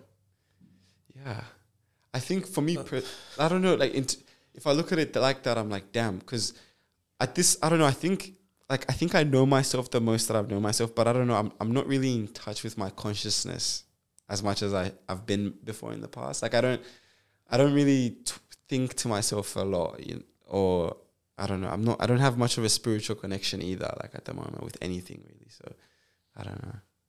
Yeah. And um, are you religious at all, or what So- are your Um. views on that? So I grew up up until I was around 18, 19. I was Jehovah's Witness. Um, so we used to do the whole, That's crazy. yeah, the whole going knocking on people's doors on the weekend and that sort of stuff. I think it's very. Imp- I'm I'm glad that I was exposed to religion as a kid because I think it it it reaffirmed what I think I've always been, which is a respectful person. But it it um showed me the importance of just respecting my adults and other people older than me, and I guess being a good just be a good being a good person. I think the religion in general it just sets some type some guidelines for people because I think a lot of people would go crazy if they had no guidelines at all. And it did set some guidelines for me, but the more the older that I grew and the more research I did by myself and the like the more I just grew as a conscious being, the more I realized that I don't necessarily need to attach myself to a certain organization on earth um, and a certain version of a Bible to like Like a certain worldview. yeah, so um, yeah, to have a connection with something out there that is greater than me. Um, I do believe there's something out there that is greater than me, but and I know that I I can have a connection with that, and I can find that outside of like someone's church, Mm, basically. Um, I think spiritual connection is very important. I also I I've thought about the world like I've thought about everything in so many different ways. I've thought about every single possibility as to why we could actually be here and why we exist and who created all this and the Big Bang Theory. And to an extent, they I my beliefs is that there is something out there that is greater than me. But I also believe that that thing did not create me for the sole purpose of me worshiping it because even me as just Wyclef today, I would never I would never even want to have friends who just worship me for the sake of worshiping me. You know, like I would never want to create something and just tell it, you have to worship me, and if you don't, I will burn you for eternity. It's almost like say you created a game and there's a game character. yeah, If that game character was like turn around and just look at you and just like worship you, it's like nah, that would you mm-hmm. want the game character to play the game. has to play the game. it's like nah, just go ca- Yeah. play the game, man. Exactly. And like and we all have within us we all have I guess some type of moral reasoning. So obviously that doesn't mean you play the game as in you go start killing people and like doing some crazy. I think we all know there's things in life that all all of us within ourselves know are not like things that are good and bad. So we just I, the way that I live my life is I I try to do more good than I do bad and I try to treat people with love and respect um, the only times in my life that I can picture myself where I haven't treated people with like that love and respect that I know that I'm capable of is when I've been in relationships because um, for me I feel like relationships just brought out it, my inner child. Like they they created such a comfortable environment that I never ever had in my life that I just became became a little kid again. And you know I was just not able to control my emotions or anything like that. And I just was not a good person. But all in all, I think the best way to live your life is to live your life and treat people with love and respect, and yeah, and try and do more good. Yeah, I think um, yeah, religion's basically an instruction manual Yeah, on how to live life, and it's interesting if you look at all religions. There's like similar values Mm-hmm. to that. I think if you are someone struggling to find your way, it can be helpful. Maybe Yes, it was helpful for you or your family coming to Perth having that Um, religion. What do you think, or not? Not so much um, to like guide even- them. I don't know. because we never even really we were never really that close with our church community in in Australia. So I don't know. Um, I think it's always been good to just be able to sit down. Like I look at prayer as a sort of meditation or manifestation. You, know, you sit down, close your eyes, you're Mm. Yeah, calm, yeah. and you, you pray about what you want. You know what you're grateful for. You pray about Yeah, what you want to change. Um, I do that as well, but I think I just I meditate, and um, if there is a creator out there, like I know he knows what's within my soul, and he knows that. I'm very grateful for everything that I have, and you know I don't think that he that creator would necessarily need me to constantly reaffirm. Like it's crazy what some other religions do um, as practices to honor their god and stuff like that, but um, if I guess we no one really knows the direct history on how the Bible or these religious books were written, but all I know is that they've been changed a lot throughout time. Like they have changed a lot throughout time, and there's even with the Bible, if you look back, there's been there were kings who like literally did not like some things in the Bible and just took it out and got the Bible changed, and that's the Bible we use today. But all in all, I think the Bible, if your religion ever encourages you to like hate somebody else, then I'm sorry, there's something wrong there. Like no, no, you should never ever be taught to hate anybody else. Like um, the things that you should take from your religion is just like be try like I said, just try to be a good person. Like Yeah. um, It's almost like, as we were saying, like you can't cheat life. It's almost like religion was this sort of like cheat instructions Instruction on how, how to, to- yeah. learn ethics to guide you in life. But really, you should be learning that by living life, just Exactly. by playing the game. yeah, living life, learning Um, from your experiences. Yeah, for sure. And um, there, I think there is a misconception that oh, without the Bible, without the Quran, like how would without these texts, how would you learn hmm mor- your morality, your ethics? Um, but I think, I think as we grow and we just Mhm. live life, and like I think, I think intrinsically we do know right from wrong. Yes, we do. And the, like you said, the more we grow, Like the more we- everybody yeah, does. Yeah, and also we just as a species of human beings, the more civilized we get, the more we just pass through time, the more that that's why there's things like laws, right? Like the the laws were not all directly derived from the Bible. It's because certain things happen time and time again, and as a society, we realize we don't like these things. There's there's certain things which are a bit funny. Like um, there was a, uh, the other week or something. I was having this. I ended up having a massive argument with this girl that I had over. It wasn't an argument. It was more like a mm. heated conversation. But she was like attacking me, mm. and the conversation we were having was that um, she was trying to convince me that the reason that marijuana is illegal is because the government has done research into it and they've figured out how bad it is for people and like that's why they want marijuana to be illegal mm. and i completely disagree with her because i said okay then why don't they make alcohol and cigarettes illegal? Because those things on a yearly basis actually kill a certain statistics of human. Mm. Um, marijuana is yet today to kill human beings. Like stuff like CBD oil is constantly used for pain. Like working um, in nursing now, it's it's like a common practice that I'm seeing now is people using CBD oils and stuff like Yeah. that. But yeah, I don't know. I, I forgot what we're talking about. I don't know why I brought that up. Well, I, but I just wanted to add. I, I like that topic as well. I'll just quickly add. yeah. Mhm. Um, I think there's a positivity to religion. It's guidance. It's Oh yes, like an ethical course. guidance to how someone can live a moral life. But then there's issues with it. There's so many things in the Bible Yeah. yeah. uh, that, like, if you're reading that, uh, it's like there's so many like unethical things as well. And so if you're trying Yes, to follow, yeah. you're trying to follow God and follow these instructions. Um, It's okay to can- question. yeah, it's it's actually going to do the opposite. Yeah. So you got to be you need to, Yeah. you need to people need to learn critical thinking Exactly. and maintain Exactly. skepticism and the, the religion hinders that. It does. It does hinder that. It's you're not encouraged to question because sometimes some questions, I guess, to an extent, are a bit disrespectful to. Um, they say they're disrespectful to God, but it's just human curiosity. You can't blame someone for just thinking and and, and just wanting to understand. Like, if you could give me the answers, I think I would have a better understanding of whatever this is. You know.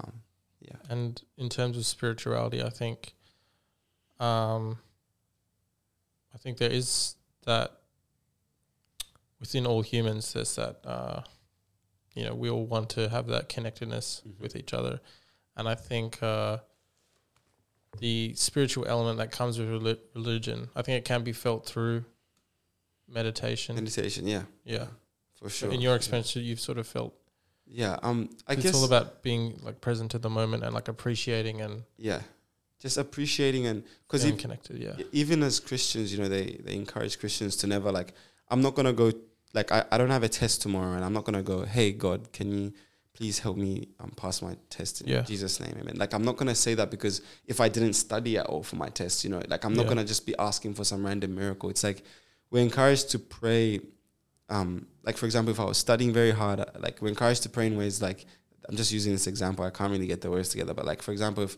if I, I I studied hard for a test, I can like pray to God and just you know ask Him to help me remember Yeah. what I studied and stuff like that. Um, and yeah, So asking for a handout without putting in the work. exactly. Yeah, and I guess I don't know. For me, prayer honestly is just a type of meditation. That whole just because we're always encouraged to pray to practice gratitude, to thank God, to always be thankful. Thank you for the food on the table today, God. Thank you for um, I don't know, keeping me safe today. Like, I guess that's the same as me sitting there and just acknowledging and like, I don't know what the difference is between me going, God, thank you for the food, and me just Yeah. not actually knowing deep within myself, not just because it's a practice prayer, knowing every time I put food on my table, knowing that there is people out there who are not as fortunate Yeah. as me, knowing the privilege that I live in and that I exist in just being an Australian citizen, you know, and um, I guess practicing gratitude that way. But that's how I practice my gratitude. I just I'm I know day to day I'm just grateful for the life that I have, and then when I meditate or when I'm having a low point in life, just you know, remembering to just like when I talk about mental illness, one thing I say can be such a big aid to your mental illness is just realizing how grateful you are, knowing that you know there is far worse situations in life you could be in. That doesn't take away from what you're feeling, but sometimes it's just good to think about yeah, it that way. for sure. Yeah. And I think uh, religion and the act of praying makes gratitude this sort of esoteric thing, and it really Yeah. doesn't have to be. Exactly, exactly. Gratitude's just all about like appreciating the Appreciate- yeah. things around you, where you are, like what you have, Mm-hmm. and uh, yeah, there's like a secular way of thinking about those things Mhm. without you know hmm religion being involved. hmm hmm Exactly. Yes, exactly. crazy. yeah. Um, probably one of the last topics we've Mhm. got on here. I want to talk about selling the concept of selling time for money, Yes. which is on one of your TikToks. Yeah. So there's this movie actually, um, which I think everyone should watch. It's with Justin Timberlake. I can't remember. I can't remember the name of it, but it's a movie where it's a society where basically um, everybody has an implant. Like they figured out how to make people like live forever, and everybody just has an implant, and you basically buy more time, like through like working or whatever. And this society is like completely split. There's like people who have like a thousand years on their timer, and people who are like day to day trying to like get two years on their timer. And I think we're not very very far from that dystopian future because that is the world that we live in today. Really, there is. So even us in Australia, as like you know, lucky Australian citizens, we know that there is celebrities out there who make millions of dollars, you know, hundreds of thousands of dollars a day, like crazy amounts of money.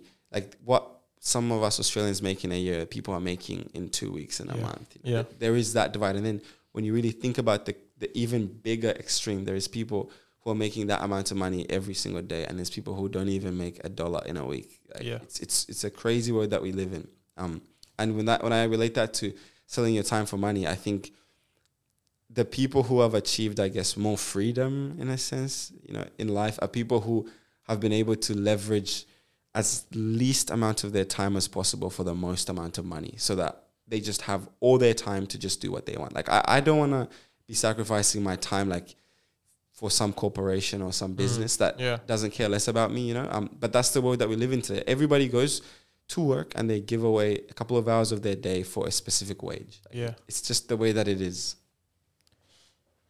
Yeah, it's um like time is one of the most precious things Oh yes, We have. 100%, Yeah.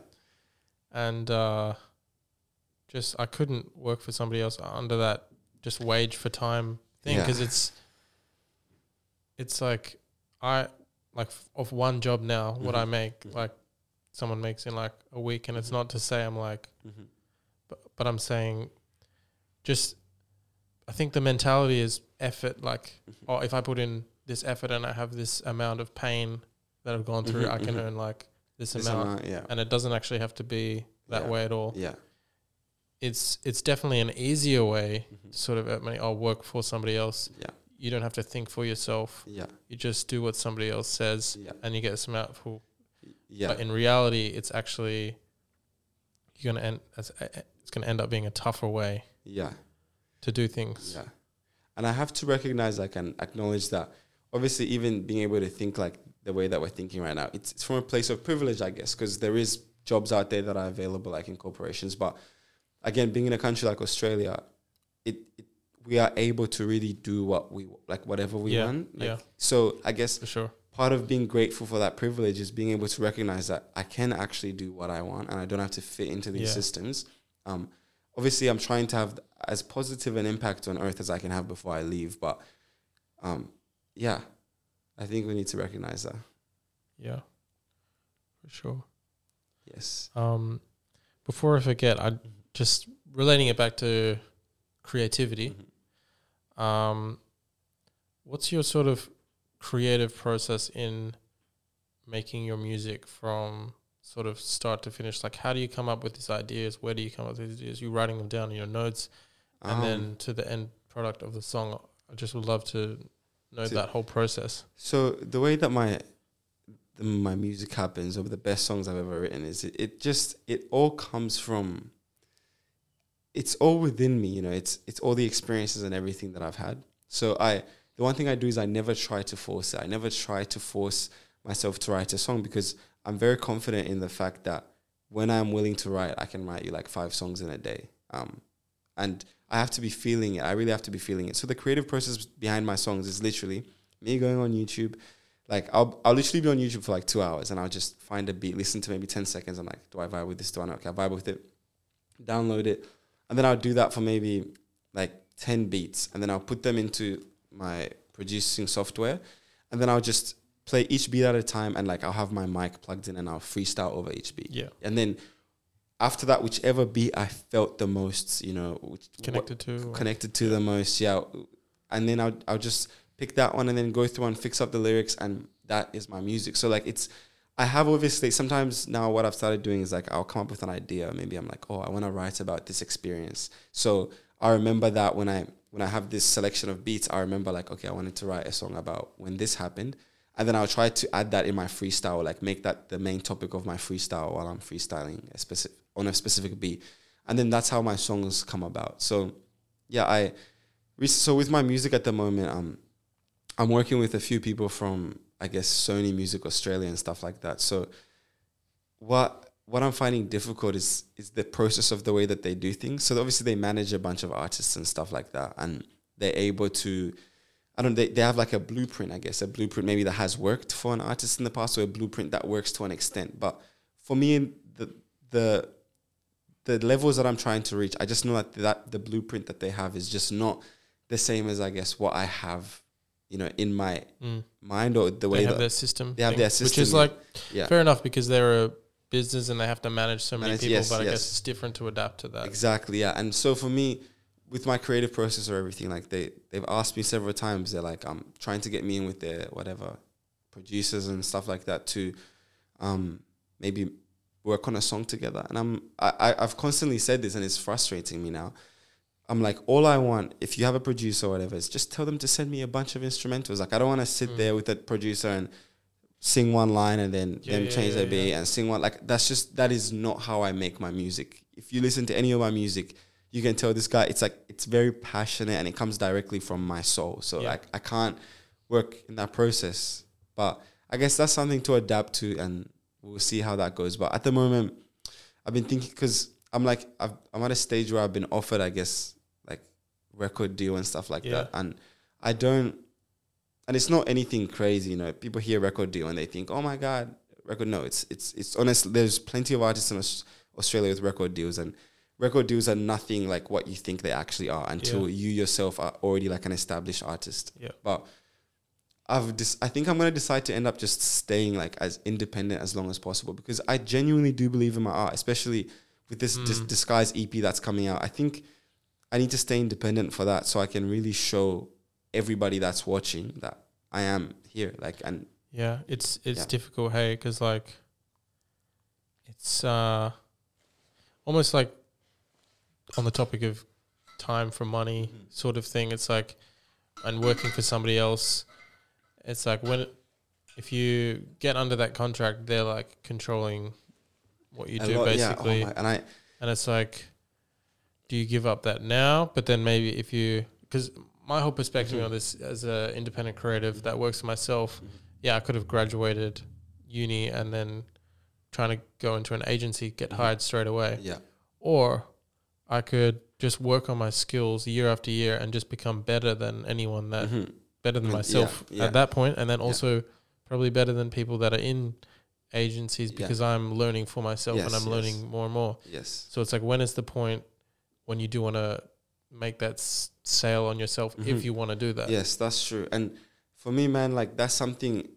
The last, that's what's really frustrating me about these label people. Now that I've really thought about it, is I feel like I've paused since my last release. I kind of just paused life. I stopped writing music because I was just waiting on, you know, kind of the label stuff to go through and to, and all that. But now I'm realizing that I, I need to, me like signing any contract with a record label that I don't think respects my art is going to be the biggest betrayal to myself. Mm. And that will be the, me telling myself, I actually don't think I can do this. Yeah. Because if I genuinely believe in my art the way that I bel say I believe in it on my good days, then I know that I'm better off just releasing my next release independently and um yeah, Yeah. only Yeah. like like I already know the song that song disguise. So like I told you, it has now like it has something like over tw- thirty thousand saves I think on um TikTok and Ugh, like I've received like over five hundred DMs of kids just asking me hype. yeah, like you know, they really want the song to be out. So I know that why like I heard Russ say this in one of his interviews. He said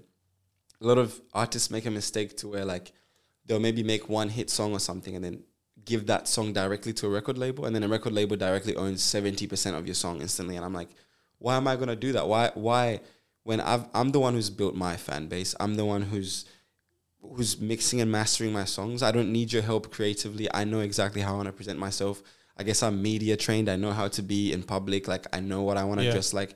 Why do you just come in and you know want to take 70% of my money? Like, Yeah. that, that makes zero sense like that's just me not respecting myself at all. And so i'm at the moment I, i'm going i think i am going to just stay with the, take the independent route i already i guess have the connections with the people like i'm in the industry now so they will be watching me even if they don't want to help me out they will have no choice Yeah. but to watch like what i become and hopefully that's something great so they can pay me more money and they're only gonna keep watching you because you're only gonna keep growing. Exactly. The more yeah. you do it, and it's I think it's all about valuing yourself and knowing your worth. Yes. Yes. It reminds me of like me charging for clients or whatever. It's like I know it's my time Yes. and I know my skills and my worth. Yes. Some people are like, "Oh, you charge so much. You're so expensive," Mm. and I could.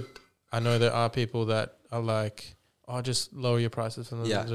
But it's like if I know my worth, I'm I'm gonna keep that uh, that price Yeah. high because the more work I do, like the better my skills are, yes, and like yes. the years I've put in and the passion I have for it. Yeah.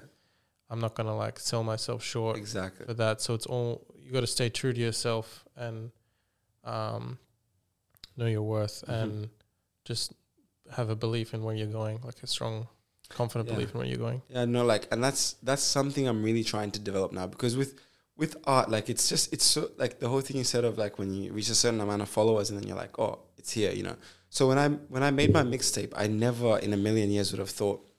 Like I think the other day it just passed hundred thousand streams, which it might not even be much compared to some people, but oh, sorry, but um, it just it's so good because I know that my fan base is so authentic. Like Yeah. there is people out there who actually love what I talk about and they love my music. You know, they they're not just hopping on a hype train or something like that. So my mixtape did better than I ever would have ever imagined. You know, but I've kind of just overlooked that. I guess I need to practice being more grateful for that, and then yeah, just taking a gamble myself. And I think that's what I'm gonna do. Like I'm gonna over the next um because I think I'm going like I might be going on a TV show actually. Oh Um, hell yeah! yeah. So and so I've um I only have one more. I'm at one stage now. Like this podcast is it's out there, so people will know whether or not I've ever, ever made it onto the TV show. But um, I'm like at this. Literally, I'm at the final stage. Like I have a call with the director and producer of the show. What's the date today?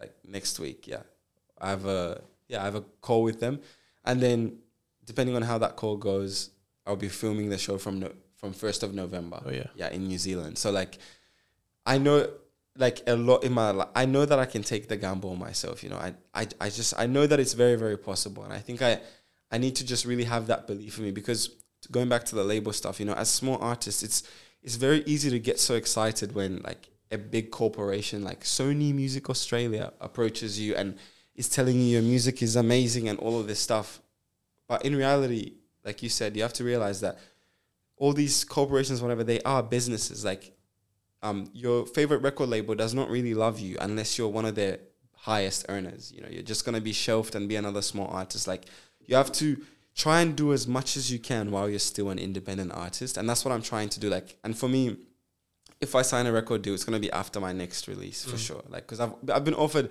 It's funny. I've been offered from like three different two record labels in Australia and one over in Europe. Like a type of record deal for um, my next release because obviously I've sent them through my mixes for, Yeah. for the next release, which is like, and even they wanna give me fund me some money to, you know, release this music because they believe in it that much. But I think I can fund all of it myself and yeah, like further just cement like, okay, like I'm actually I'm capable and you guys have to believe that now. So what are we gonna do? And then we like I think you have to have some type of leverage to negotiate, right? yeah, And I think if, with my next release, Disguise, um, if it does everything that I project it's going to do, it's going to put me in a very good position in terms of leverage and how much money I could actually get out of a deal and have Yeah. the percentages and stuff like that. You know, yeah, Um, did like because here on the Digital Creators podcast, we like to look at the sort of the spectrum of art and business, and if you're uh, too much into the art and the creativity, and you don't know how to market yourself, Mhm. you're you might not go anywhere with your craft. exactly. Yes. If yeah. you're too much into the business, then you still might then yeah. you, you're going to lack that creativity. Yeah. Um, so, in terms of your journey, um, would you advise to like just create good art as Mm-hmm. much as possible? Because if you create a good song, you know sometimes it kind of sometimes it's an amazing song, but it's not going to get out there. yeah, yeah, yeah. Um, or some people choose to like post. They're like, oh, what's going to go viral on TikTok to Mhm. like make me viral, and then put out my music. Like, Yeah. you know what I mean. What sort of path do you recommend? Or like what I like to say with my art, so I'll just say this is my opinion about that question is I think real art, first and foremost, speaks for itself. Um, whether it's a song that just gets you hyped and makes you feel happy and you're bopping up and down, or it's a song that makes you sad. So I think real art will always speak for itself. And as an artist, you need to hone in that skill and make sure you actually have art that standalone will speak for itself. Even like if I walk into a room and I was to play my song in front of a bunch of random people, like even if they might not all like it, because music is a very subjective thing, they'll at least appreciate the the art that's behind it, you know, and the quality of the product. So at least have that quality product first.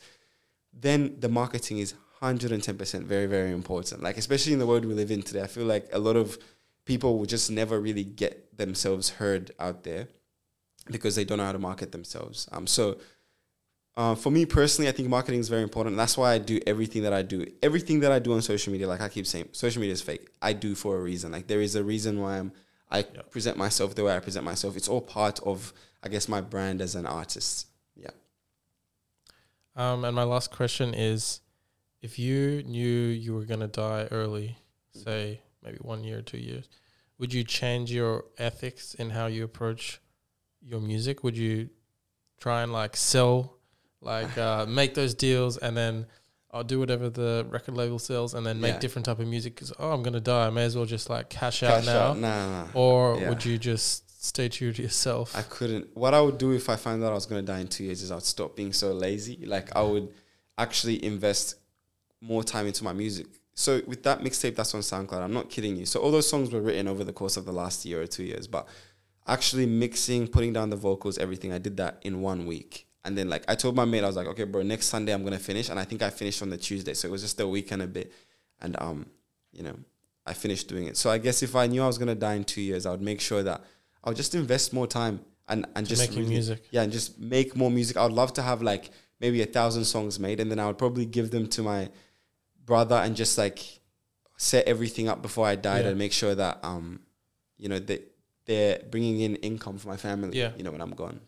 Interesting, because like you wouldn't choose, you wouldn't take the hedonistic path of getting Well, money and cash and like whatever. You would still, like, if you're gonna die, you kind of want your your music will still be around. So I guess you still want to put. So it wouldn't really change anything. Yeah, because I I know already, I guess, that my music is going to make that money.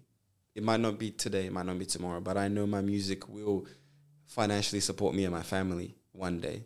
So if I just spend more time making it, I'll make better music firstly, and then I'll have a huge collection of music to leave for my brother, and then he can just release it whenever he deems necessary. Really. Yeah, fair enough. I think. uh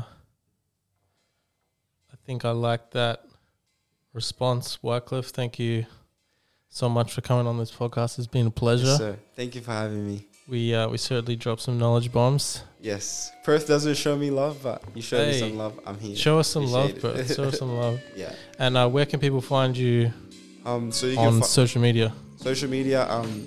Wyclef on Instagram. If you search up Wyclef, I'll come up.